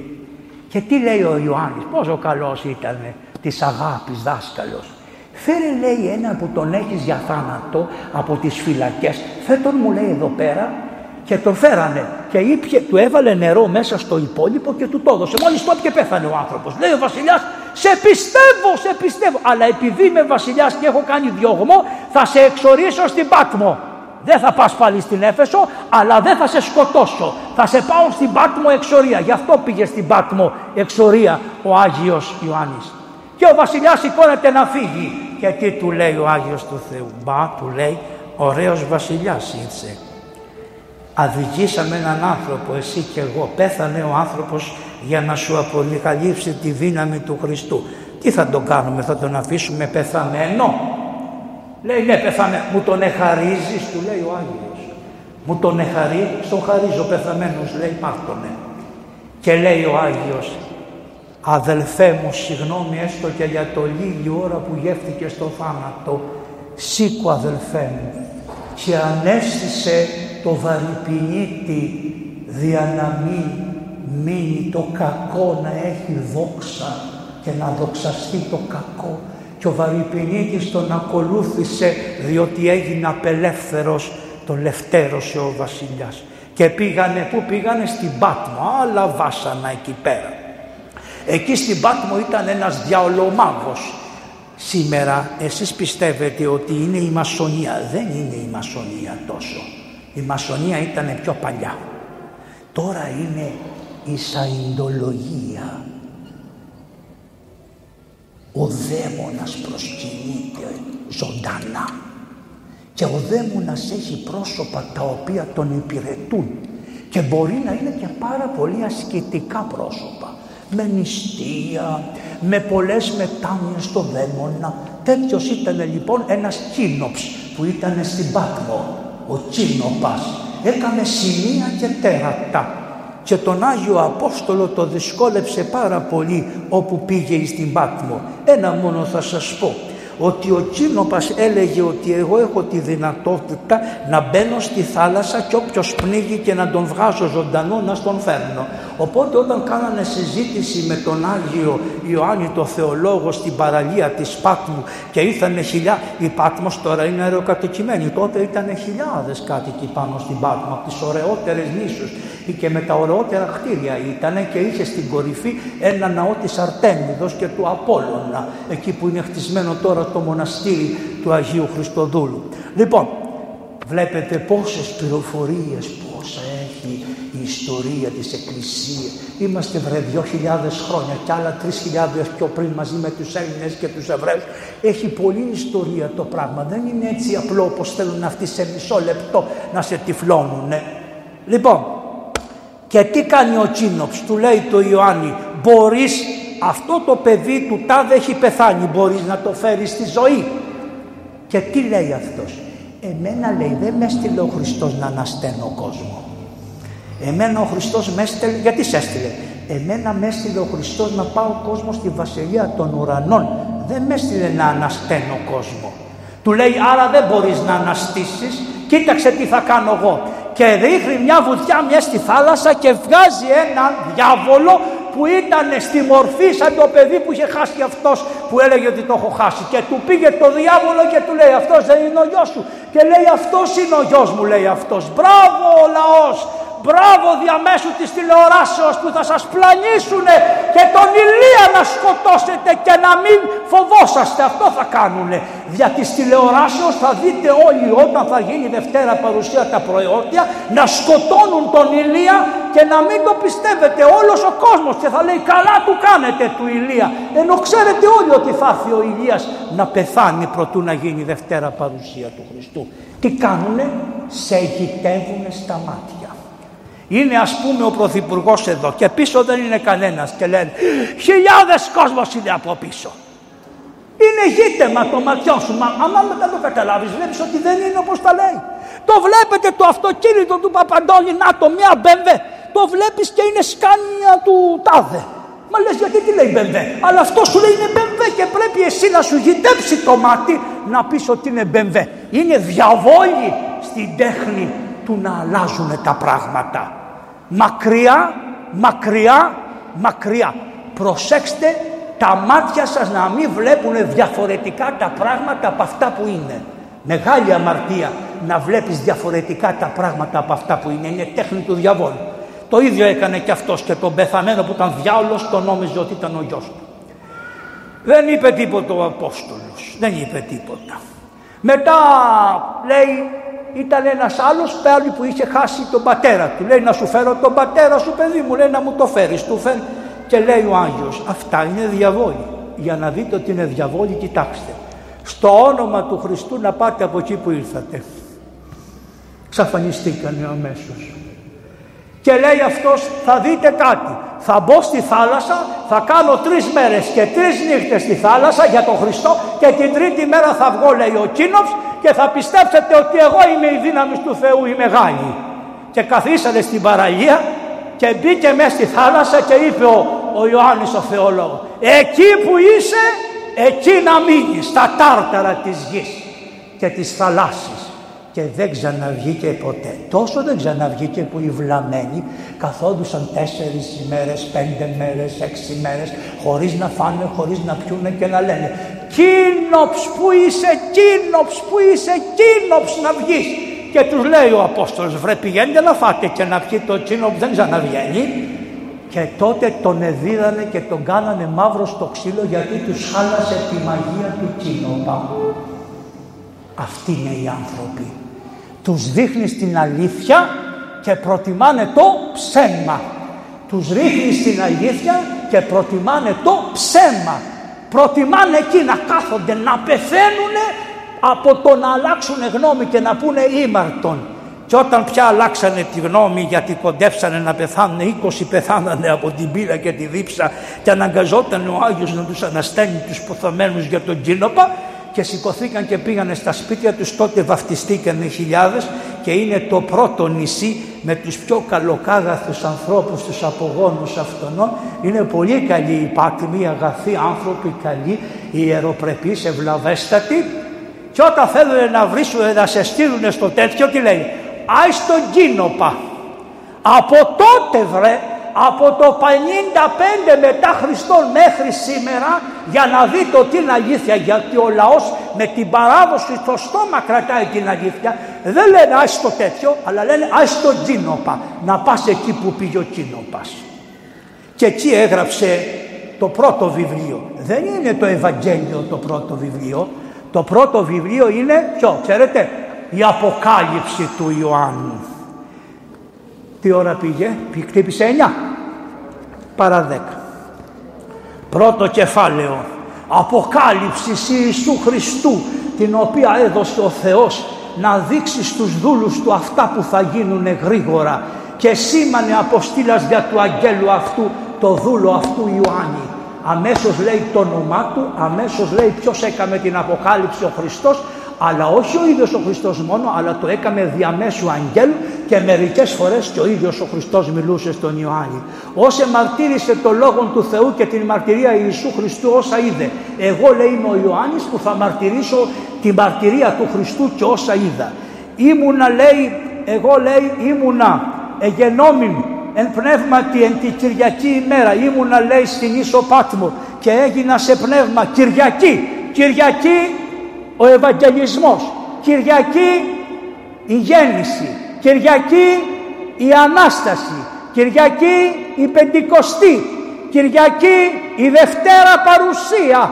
Άρα Δευτέρα, Τρίτη, Τετάρτη, Πέμπτη Παρασκευή, Σαββάτο μετανοήστε, Κυριακή θα έρθει. Σας έχει πει τουλάχιστον τη μέρα ότι Κυριακή θα γίνει η Δευτέρα Παρουσία. Εγώ μόλις περνάει η Κυριακή λέω παπαδιά τη γλιτώσαμε και σήμερα, άιντε να πάμε για την άλλη εβδομάδα. Μην γελάτε, δεν είναι ωραίο. Σου λέει Κυριακή θα γίνει. Το λέει εν Κυριακή ημέρα, το λέει. Την ημέρα του Κυρίου θα γίνει Δευτέρα. Δεν το χαλάει για να χαρεί και η Παναγία, να χαρεί και ο άγγελος ευώατη και χαριτωμένη. Αυτό, να χαρεί. Και έκουσα λέει φωνή, ο πίσω μου μεγάλης ο σάρπιγκο λεγούς. Βλέπεις ρε, βλέπεις λέει, ό,τι βλέπεις γράψτο. Και γράψτο στις εκκλησίες και εκεί και εδώ και εκεί. Και είδα λέει εν μέσω, είδε επτά λιχνίες επτά λιχνίες. Τι είναι οι λιχνίες; Είναι άλλες οι λιχνίες και άλλοι λιχνοστάτες. Είδε επτά λιχνοστάτες, πάνω στους λιχνοστάτες στεκόντουσαν οι λαμπάδες. Οι λιχνοστάτες είναι οι εκκλησίες και πάνω στις εκκλησίες και είναι κάτι λαμπάδες μεγάλες που είναι αναμένες και ποιοι είναι; Οι Άγιοι Επίσκοποι των εκκλησιών. Είναι οι λιχνοστάτες και οι λιχνίες που λάμπουνε, επτά λιχνίες. Και ανάμεσά τους είδε τον ιόν του ανθρώπου ο οποίος είναι ο Χριστός και φορούσε χρυσά και ένα άλλο και ένα σωστό. Θα πάω πιο κάτω μετά στο τέλος. Λοιπόν φορούσε μία ζώνη λέει, αλλά δεν χρυσή ολόχρηση, αλλά δεν τη φορούσε εδώ. Τη φορούσε εδώ. Ε, όλοι τις ζώνες τις φοράμε εδώ. Ο Χριστός δεν φόρεσε ποτέ ζώνη εδώ. Εδώ τη φοράμε τη ζώνη, ειδικά η καλογέρη, γιατί είναι η έδρα της επιθυμίας της σαρκός. Και επειδή ο Χριστός δεν είχε ποτέ έδρα της επιθυμίας της σαρκός, τη φοράγε εδώ, για ποιο λόγο; Για να κρατήσει την καρδιά του να μην καταστρέψει τον κόσμο. Έδαινε την καρδιά του με την αγάπη, διότι με αυτά που έβλεπε ήθελε να καταστραφεί όλος ο κόσμος. Αλλά επειδή έχει ατέρμονα αγάπη λένε οι πατέρες, το έδαινε εδώ τη ζώνη. Είναι πολύ δύσκολη η αποκάλυψη. Εγώ σας λέω τώρα έτσι ακροθυγός, γιατί που έγινε μέσα σε μια σπηλιά εκεί που πάτε και για να το κάνει ο Χριστός το θαύμα, άνοιξε και το βράχο και έκανε σταυρό, σταυρό και Ανάσταση μαζί για να πιστοποιήσει το θαύμα ότι εκεί εγένετο η αποκάλυψη. Και ότε είδαν αυτό έπεσα επί του σπόδας αυτού ως νεκρός. Μόλις τον είδα λέει το Χριστό ανάμεσα σε αυτές τις 7 λιχνίες έπεσα στα πόδια του σαν πεθαμένος. Και αυτός λέει τι έκανε έβαλε το δεξί του χέρι πάνω μου και μου είπε μη φοβού. Άρα ο Χριστός να ξέρετε όλη τη διδασκαλία είναι μη φοβόσαστε Υπάρχουν διάφοροι ιεροκήρυκες, υπάρχουν διάφοροι πατέρες, υπάρχουν τέτοιοι. Θα έρθει ο Αντίχριστος, έχει έρθει ο Αντίχριστος. Αυτός ο πόλεμος που γίνεται θα μας καταστρέψει. Τι σε νοιάζει, μη φοβού. Λέει σεισμός, όταν θα γίνει καλός μάθημα. Μα θα είναι ένας σεισμός μεγάλος, λέει ο φίλος μου ο Μόφου. Α, σεισμός κάθε μέρα. Άμα δεν γίνει σεισμός, θα στενοχωρηθούμε. Δηλαδή, επειδή το είπα. Σιγά ρε παιδιά, μακάρι να μην γίνει το έλεος της Παναγίας να σκεπάζει το. Μη φοβού, μη φοβάσαι. Μη φοβάσαι, μη φοβόσαστε τίποτα. Έχουμε βρει τον Χριστό. Έχουμε τον Χριστό, θα φοβηθούμε. Τι να φοβηθώ; Εάν ανεβώ στον ουρανό εκεί, αν κατεβώ στη γη κάτω, κατεβώ στον άδει πάλι εκεί είσαι Κύριε. Τι να φοβηθώ; Μη φο... Και αυτό το φόβο σας πήρανε. Ο πρώτος δοκιμιά, η πρώτη δοκιμή του φόβου είναι το COVID. Πρώτα ήταν ο φόβος και μετά ήταν η αρρώστια. Φόβος και τρόμος επέπεσεν τη κτήση. Η αρρώστια ναι, οι θεραπείες ναι, τα προληπτικά ναι, αλλά ο φόβος τόσος φόβος γιατί; Μου έκαμες μια δοκιμασία για το μελλοντικό φόβο, ε. Και εκεί εφοβήθησαν όπου κιν φόβος. Και τι στο κάτω-κάτω, η ζωή έχει αξία ή το ζήν έχει αξία ή το ευζήν. Τι έχει αξία ρε παιδιά, η ζωή σκέτη ή η καλή ζωή με τον Χριστό. Η καλή ζωή με τον Χριστό. Αυτό έχει αξία, αυτό είπαν οι Απόστολοι, γι' αυτό πεθάνανε οι Απόστολοι. Ιδάλλως τέτοια ζωή είχαν και οι Ρωμαίοι, είχαν και οι Έλληνες και τα λοιπά. Εμείς είμαστε με τον Χριστό. Λοιπόν, και του λέει εγώ είμαι ο πρώτος και ο έσχατος και ενώ ζούσα είμαι ο ζών εγενόμην νεκρός και ειδούζω. Εγώ ρε για την αγάπη σας ήρθα και πέθανα για σας και έγινα νεκρός. Νεκρός έγινα. Νέκης ρέω. Η νέκης είναι η γη. Όταν ρέει κάποιος προς τη γη σημαίνει πεθαίνει, νεκρός. Ρέω, νέκης, ρέω προς τη γη. Υπάρχει ολόκληρο κεφάλαιο Νέκια και στην, ε, πώς το λένε, και στην Οδύσσια και ολόκληρο κεφάλαιο Νέκια υπάρχει και σε αυτό που έγραψε ο Βυργίλιος στην Ενιάδα. Νέκια, δηλαδή ο χώρος των νεκρών. Νέκια. Ε, λοιπόν, εγώ λέει ιδού ζω και είμαι στους αιώνες των αιώνων και έχω τα κλειδιά του θανάτου και της ζωής.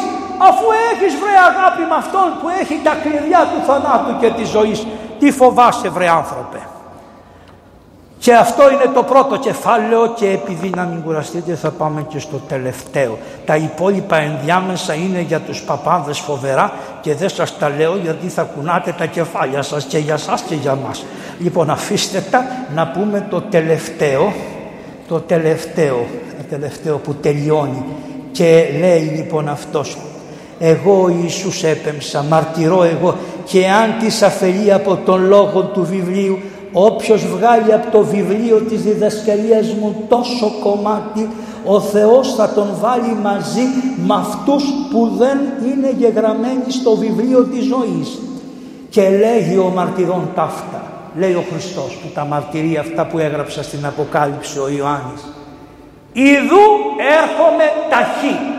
Να λέει θα έρθω κακομύριδες γρήγορα και απαντάει η Εκκλησία, απαντάει η Παναγία, απαντάνε οι Απόστολοι, απαντάνε όλοι οι Άγιοι και λέγει ναι, ναι, έρχου Κύριε Ιησού Χριστέ, αμήν, γέννητο, έλα Χριστέ μου, δεν είμαστε έτοιμοι, αλλά με τη χάρη Σου θα είμαστε έτοιμοι. Αφού έκαμε χρόνια εκεί πέρα, του ήρθε άλλη απόφαση να σηκωθεί, να ξαναπάει, πέθανε ο Δεμετιανός και ήρθε άλλος αυτοκράτορας πιο καλός και του λέει πήγαινε στην Έφεσο πάλι, ξαναπάει στην Έφεσο, αρχίζει πάλι και διδάσκει και του λένε οι πάτριμοι γράψε μας ένα Ευαγγέλιο να θυμόμαστε για τον Χριστό.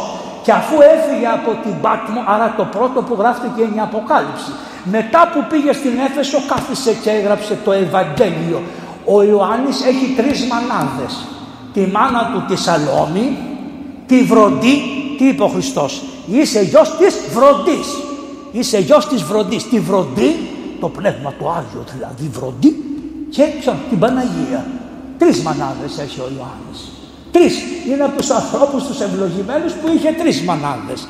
Και όπως λέει μια παροιμία δικιά σας, το έξυπνο το προβατάκι πίνει από δυο μανούλες, φαντάσου πόσο έξυπνος ήταν ο Ιωάννης που έπινε γάλα πνευματικό από τις τρεις μάνες του και από την Παλαιά Διαθήκη και από την Καινή Διαθήκη και από το Άγιο Πνεύμα. Λοιπόν, όταν πήγε στην Έφεσο έγραψε το Ευαγγέλιο αυτό. Γιατί άρχισε το Ευαγγέλιο όπως το άρχισε; Γιατί στην Έφεσο ήταν η συζήτηση όλων των φιλοσόφων από τι έγινε ο κόσμος; Και λέγανε οι μισοί φιλόσοφοι, εν αρχή είναι το είδωρο, εν αρχή είναι η φωτιά, εν αρχή είναι η ύλη, εν αρχή είναι το άτομο. Έτσι λέγανε όλοι οι φιλόσοφοι που ήσανε στην Έφεσο. Γι' αυτό άρχισε, εν αρχή είναι ο λόγος και ο λόγος είναι προς τον Θεό και Θεός είναι ο λόγος. Πάντα δι' αυτού εγένετο και χωρίς αυτού ουδέν γέγονεν εξών γέγονεν. Αυτό, γι' αυτό απάντησε, έλυσε, όλοι αρχίσανε με τη γενεαλογία του Χριστού και τα λοιπά. Εκεί επειδή οι φιλόσοφοι ψάχανε να βρούνε πώς έγινε ο κόσμος και τι ήταν η αρχή του κόσμου, είπε έτσι είστε, εγώ θα σας αποκαλύψω ποια είναι η αρχή του κόσμου. Εν αρχή είναι ο λόγος και ο λόγος είναι προς τον Θεό και Θεός είναι ο λόγος. Και επί τα ίδια ήρθε ο λόγος και σάξε αυτό είναι το Ευαγγέλιο το Ευαγγέλιο όλο να το στύψεις κάνει αυτό το πράγμα. Και ο λόγος άρξε σκήνωσε, εγένετο και εσκήνωσε ημίν και θεασάμεθα την δόξαν αυτού, δόξαν ως μονογενούς παρά του Πατρός πλήρους πνεύματος της αληθείας. Το Ευαγγέλιο αυτό, και άμα θέλεις να το μικρύνεις ακόμα περισσότερο το Ευαγγέλιο, στο καλό να πάτε στην Αθήνα, λοιπόν, και άμα θέλεις να το μικρύνεις ακόμα περισσότερο το Ευαγγέλιο είναι ένα, και ο λόγος άρξ εγένετο. Αυτό που είπε ο Θεολόγος ο Άγιος. Πέρασαν. Θα σας πω και ένα γιατί νομίζετε ότι μόνο σήμερα είναι τα πάθη των ανθρώπων. Λοιπόν, πηγαίνει μια μέρα ένα παιδί 19 χρονών και του λέει θέλω να σου μιλήσω. Μόλις τον είδε ο θεολόγος κατάλαβε ότι αυτό το παλικάρι είναι καθαρός και παρθένος. Του λέει θέλω να σου πω κάτι, Κάμε προσευχή σε αυτό το Θεό που πιστεύεις. Δεν ξέρω ποιο Θεό πιστεύεις, αλλά είσαι φυσμισμένος όλη την Ασία ότι είσαι πνευματοφόρος άνθρωπος. Γιατί παιδάκι μου λέει, τι σου συμβαίνει; Με ρωτεύτηκε η μάνα μου. Τι λες παιδάκι μου, του λέει ο Άγιος ο Νίτσος Θεολόγος. Πάτερ του λέει η μάνα μου, με έχει στα δυο στενά, τη χτύπησε ο έρωτας της Αφροδίτης και με έχει ερωτευτεί. Λέει είσαι παιδί δικό της ή είσαι σε υιοθεσία. Όχι παιδί δικό της είμαι πάτερ. Διαστροφή μάνα μου με ερωτεύτηκε και με στριμώχνει στις γωνίες. Είναι γραμμένα στους βίους των Αγίων. Είμαστε προετοιμασμένοι για όλα στην πνευματική ζωή. Όλα άμα φύγει χάρη του Θεού και αυτό το βλέπεις. Γέροντα λέει και επειδή της αρνήθηκα πήγε στον άρχοντο και μου κατηγόρησε ότι εγώ της ρίχτηκα και με βάζουν φυλακή εάν δεν αποδείξω ότι δεν είναι έτσι. Σώσε με λέει γέροντα. Ο Ιωάννης λέει μη φοβάσαι. Πηγαίνει εκεί που ήταν η μάνα και κατηγορούσε το παιδί στον άρχοντα. Και ο άρχοντας έβγαζε την απόφαση το παιδί να το σκοτώσουν γιατί τα χαρίχτηκε στη μάνα του. Και λέει ο Άγιος, εδώ σεισμός, σε δέκα τετραγωνικά η γη εσύετο ολόκληρη και ξεράθηκε το χέρι της μάνας και το χέρι του άρχοντα. Και συνήρθανε και είπανε ήμαρτον λέει η μάνα Θεέ μου τι κάνω στο παιδί μου εγώ τα έκανα αυτά άρχοντά μου ανάποδα είναι τα πράγματα και σώθηκε ο άνθρωπος. Και μια άλλη μέρα είδε ένα παλικάρι που δεν είχε κανένα και το βάφτισε και το πήρε και το έκαμε χριστιανό και το έδωσε στον επίσκοπο της πόλεως και του είπε πρόσεξέ τον του λέει αυτόν είναι μάλαμα του Χριστού αλλά ο επίσκοπος είχε να μαζέψει τα κουτιά από τις εκκλησίες είχε οικονομικά, είχε διοικητικά είχε τις τριμηνίες ο άνθρωπος της εποχής εκείνης και είχε πολλά θέματα και το ξέχασε το παιδί και το παιδί έμπλεξε με κάποια ρηταμπουράδες χασικλίδες της εποχής εκείνης και πήγε και έγινε ληστής και λίστευε τον κόσμο. Το μαθαίνει ο Άγιος Ιωάννης και λέει ένα πρόβατο σου δώσα δεσπότη μου και μου το χάσε για όνομα του Θεού και παρατάει το κήρυγμα, παρατάει όλα και ανεβαίνει στα βουνά να πάει να βρει τον λίσταρχο. Και φτάνει και αυτοί που είναι εκείνοι που φυλάγανε, τον πιάσανε και του λένε, του λένε, του λέει, τους λέει πηγαίνετε μες στον άρχοντά σας, στον διοικητή σας που έρχεται. Και πάνε και του λένε ένας έτσι και έτσι και έτσι και έτσι καραβλούλης, κάποια μητούλα έτσι και γεράσει πια. Λέει σε ζητάει πόπο το κατάλαβε. Είναι λέει ο δάσκαλός μου μη μου τον εφέρετε γιατί άμα μου τον εφέρετε θα χάσετε το πιάτσικο. Να μην τον δουν τα μάτια μου. Τρία χρόνια περίμενε να του στηθεί απ' έξω να τον δουν τα μάτια του. Και τον τρίτο χρόνο συνάντησε τα μάτια ο ένας του άλλου. Και μόλις τον είδε του λέει υπάρχει ελπίδα πάτερ. Ναι του λέει έλα εδώ. Τον πήρε από το χέρι, τον κατέβασε πάλι στην Έφεσο, τον έχρισε του έβαλε ξανά τα χέρια γιατί έτσι χρειάνε την εποχή εκείνη με τα χέρια των επισκόπων και των Αποστόλων, του έδωσε ξανά το Άγιο Πνεύμα και τον αξίωσε να γίνει σχεδόν εις Απόστολος κι αυτός. Με την αγάπη τα έκανε όλα. Και όταν γέρασε και ήρθε η ώρα να αποθάνει, αυτός όλη την ημέρα επειδή δεν μπορούσε να μιλούσε έλεγε τεκνή αγαπάτε αλλήλους. Καθώς μας αγάπησε ο Χριστός τεκνή αγαπάτε αλλήλους. Και όταν ήρθε η ώρα να πεθάνει, τους λέει πάμε να σας δείξω ένα χωράφι να μου σκάψετε τον τάφο. Και πήγανε οι μαθητές του μαζί και σκάψανε τον τάφο και μπήκε μέσα να τον δοκιμάσει άμα τον εχώραγε. Και τους λέει βγαίνουμε έξω να κάνουμε τη Θεία Λειτουργία. Και αφού έκαμε τη Θεία Λειτουργία με άρτο και ίνο, τα γράφει ο βίος για να δείτε ότι είναι αρχαίος βίος αυτός, τον έχει υπάτμος και τα λοιπά και αφού έκανε τη Θεία Λειτουργία ξάπλωσε μέσα στον τάφο και λέει για ρίξτε χώμα μέχρι εδώ και λέει τεκνία αγαπάτε αλλήλους. Για ρίξτε χώμα μέχρι εδώ τεκνία αγαπάτε αλλήλους. Για βάλτε μου ένα άσπρο πανί εδώ πέρα και όπως του βάλανε λέει goodbye, δηλαδή γεια σας, ευλογημένοι να είστε. Η χάρις του Κυρίου ημών Ιησού Χριστού και η αγάπη του Θεού και Πατρός και η κοινωνία του Αγίου Πνεύματος με τα πάντων ημών.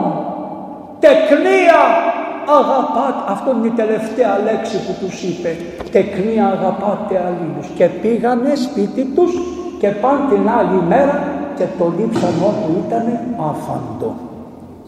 Αυτός είναι με λίγα λόγια ο βίος γιατί πέρασε η ώρα του εναγίης μεγάλου Αποστόλου, του Θεολόγου, του Ιωάννου που γιορτάζει, αύριο δεν γιορτάζει μνήμη της κοιμήσεώς του, αύριο γιορτάζει, έβγασε από το τάφο μία ιαματική κόνη, δηλαδή ιαματική σκόνη, την οποία μέχρι να πάτε στην Έφεσο, ακόμα θα σας τα δείξουν όλα αυτά, και επειδή στην, ο Ιωάννης αγαπούσε πολύ την Παναγία, ήταν θεοτοκόφιλος, αξίωσε ο Θεός στη Βασιλική του Αγίου Ιωάννου στην Έφεσο να γίνει η Τετάρτη Οικουμενική Σύνοδος η οποία διακήρυξε επισήμως ότι η Θεοτόκος είναι Θεοτόκος. Καταλαβαίνετε, ακόμα στην Έφεσο έγινε αυτή με τον Άγιο Κύριλλο Πατριάρχη Αλεξανδρίας. Ευχαριστώ τον ηγούμενο, τους πατέρες, τον προϊστάμενο του ναού, την υπομονή τη δικιά σας διότι με ακούσατε με τόση αγάπη. Τολμάει κανείς να θέλει να κάσει λίγο ακόμα και να ρωτήσει κάτι. Ναι, μπράβο, πήγαινε να ρωτάμε. Να πιω νερό εγώ.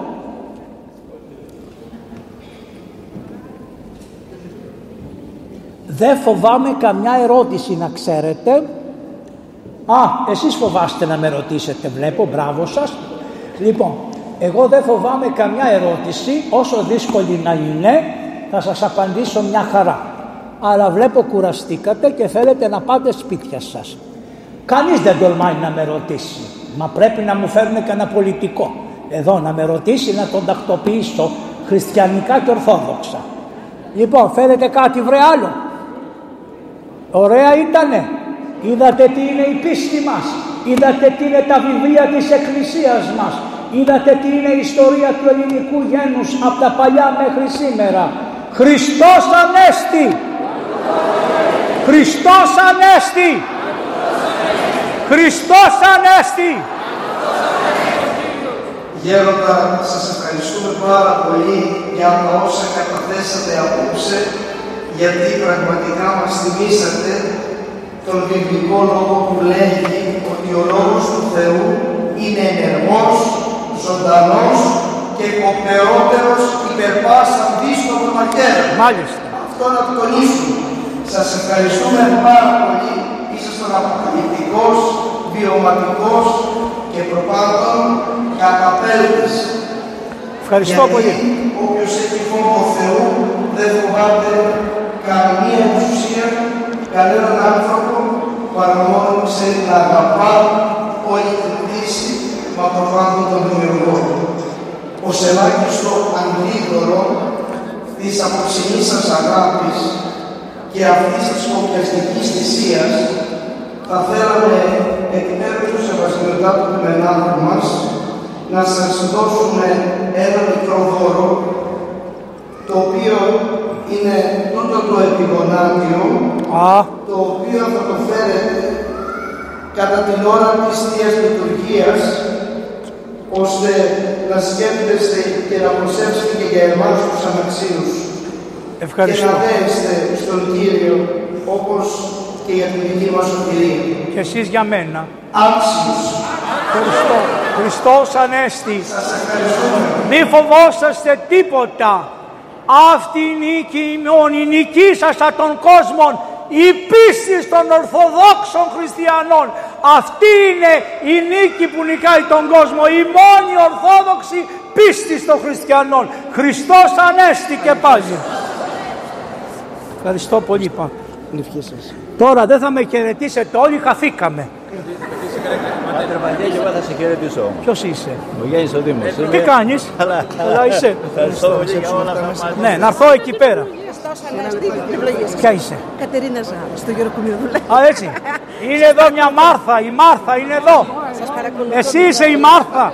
Πόπο, σ' αγαπάω. Ίδια η- ο γιος σου είσαι, ίδια. Ναι, ναι, ναι. Έχεις το, χρη- το καλύτερο γιατρό. Το καλύτερο γιατρό. Να είσαι ευλογημένη. Ένα καλό παιδί. Παπαδιά είναι η μάνα του Χρήστου. του- Είναι εξαιρετικός. Με το Σκάρλο ήμουνα κι εγώ. αγαπάει πολύ. Ναι, κι εγώ. Χριστός Ανέστη και τα παιδιά όλα. Συνάδελφος και γόριλα. Να είστε καλά. Ευχαριστώ. Τα παιδιά που είναι. μηνύματα. Είναι η κυρία Ψούλη και στην Ναι, παιδιά. Χριστός Ανέστη. Εντάξει, η παπαδιά κάπου θα τη βρεις. Πού να την βάλω; Θα βρούμε την παπαδιά. Ας τη- Ας τη Άι, άμα είναι κάπου την παπαδιά μου, ναι. Χριστός Ανέστη. Χριστός Ανέστη. Χριστός Χριστός Ανέστη. Ήθελα να ρωτήσω που είχατε εδώ. Να φύγε βλέπτα. Χριστός Ανέστη. Χριστός Ανέστη. Χριστός Ανέστη. Χριστός Ανέστη. Χριστός Ανέστη. Πάτερ. Χριστός Μην Ανέστη. αντίσετε σε κανέναν. Χριστός Ανέστη. Την ευχή σου. Χριστός Ανέστη, υπομονή. Χριστός Ανέστη, έχεις Χριστός αγώνα. Ανέστη. Χριστός Ανέστη. Χριστός Ανέστη. Βοηθός. Χριστός Ανέστη. Χριστός Ανέστη. Χριστός Ανέστη. Να μας Χριστός, ε, αλλά αργά αργά το φιλί να έχει και νοστιμάδα. Διάκο, Κυριάκος είσαι, στο δεσπότη μετάνοια, ασβασμό, από το μετάνοια βαθιά θα βάλεις. Χριστός Ανέστη. Χριστός Ανέστη. Χριστός Ανέστη. Να έρχεστε να μας τον Χριστός Ανέστη. Χριστός Ανέστη. Χριστός Ανέστη. Χριστός Ανέστη. Χριστός Ανέστη. Χριστός Ανέστη. Να είστε καλά. Χριστός Ανέστη. Κοριτσάρα μου. Ρε μάγουλα ωραία. Αγρινιώτικα. Χριστός Ανέστη. Χριστός. Παπαδιά είμαι. Υδρώνει.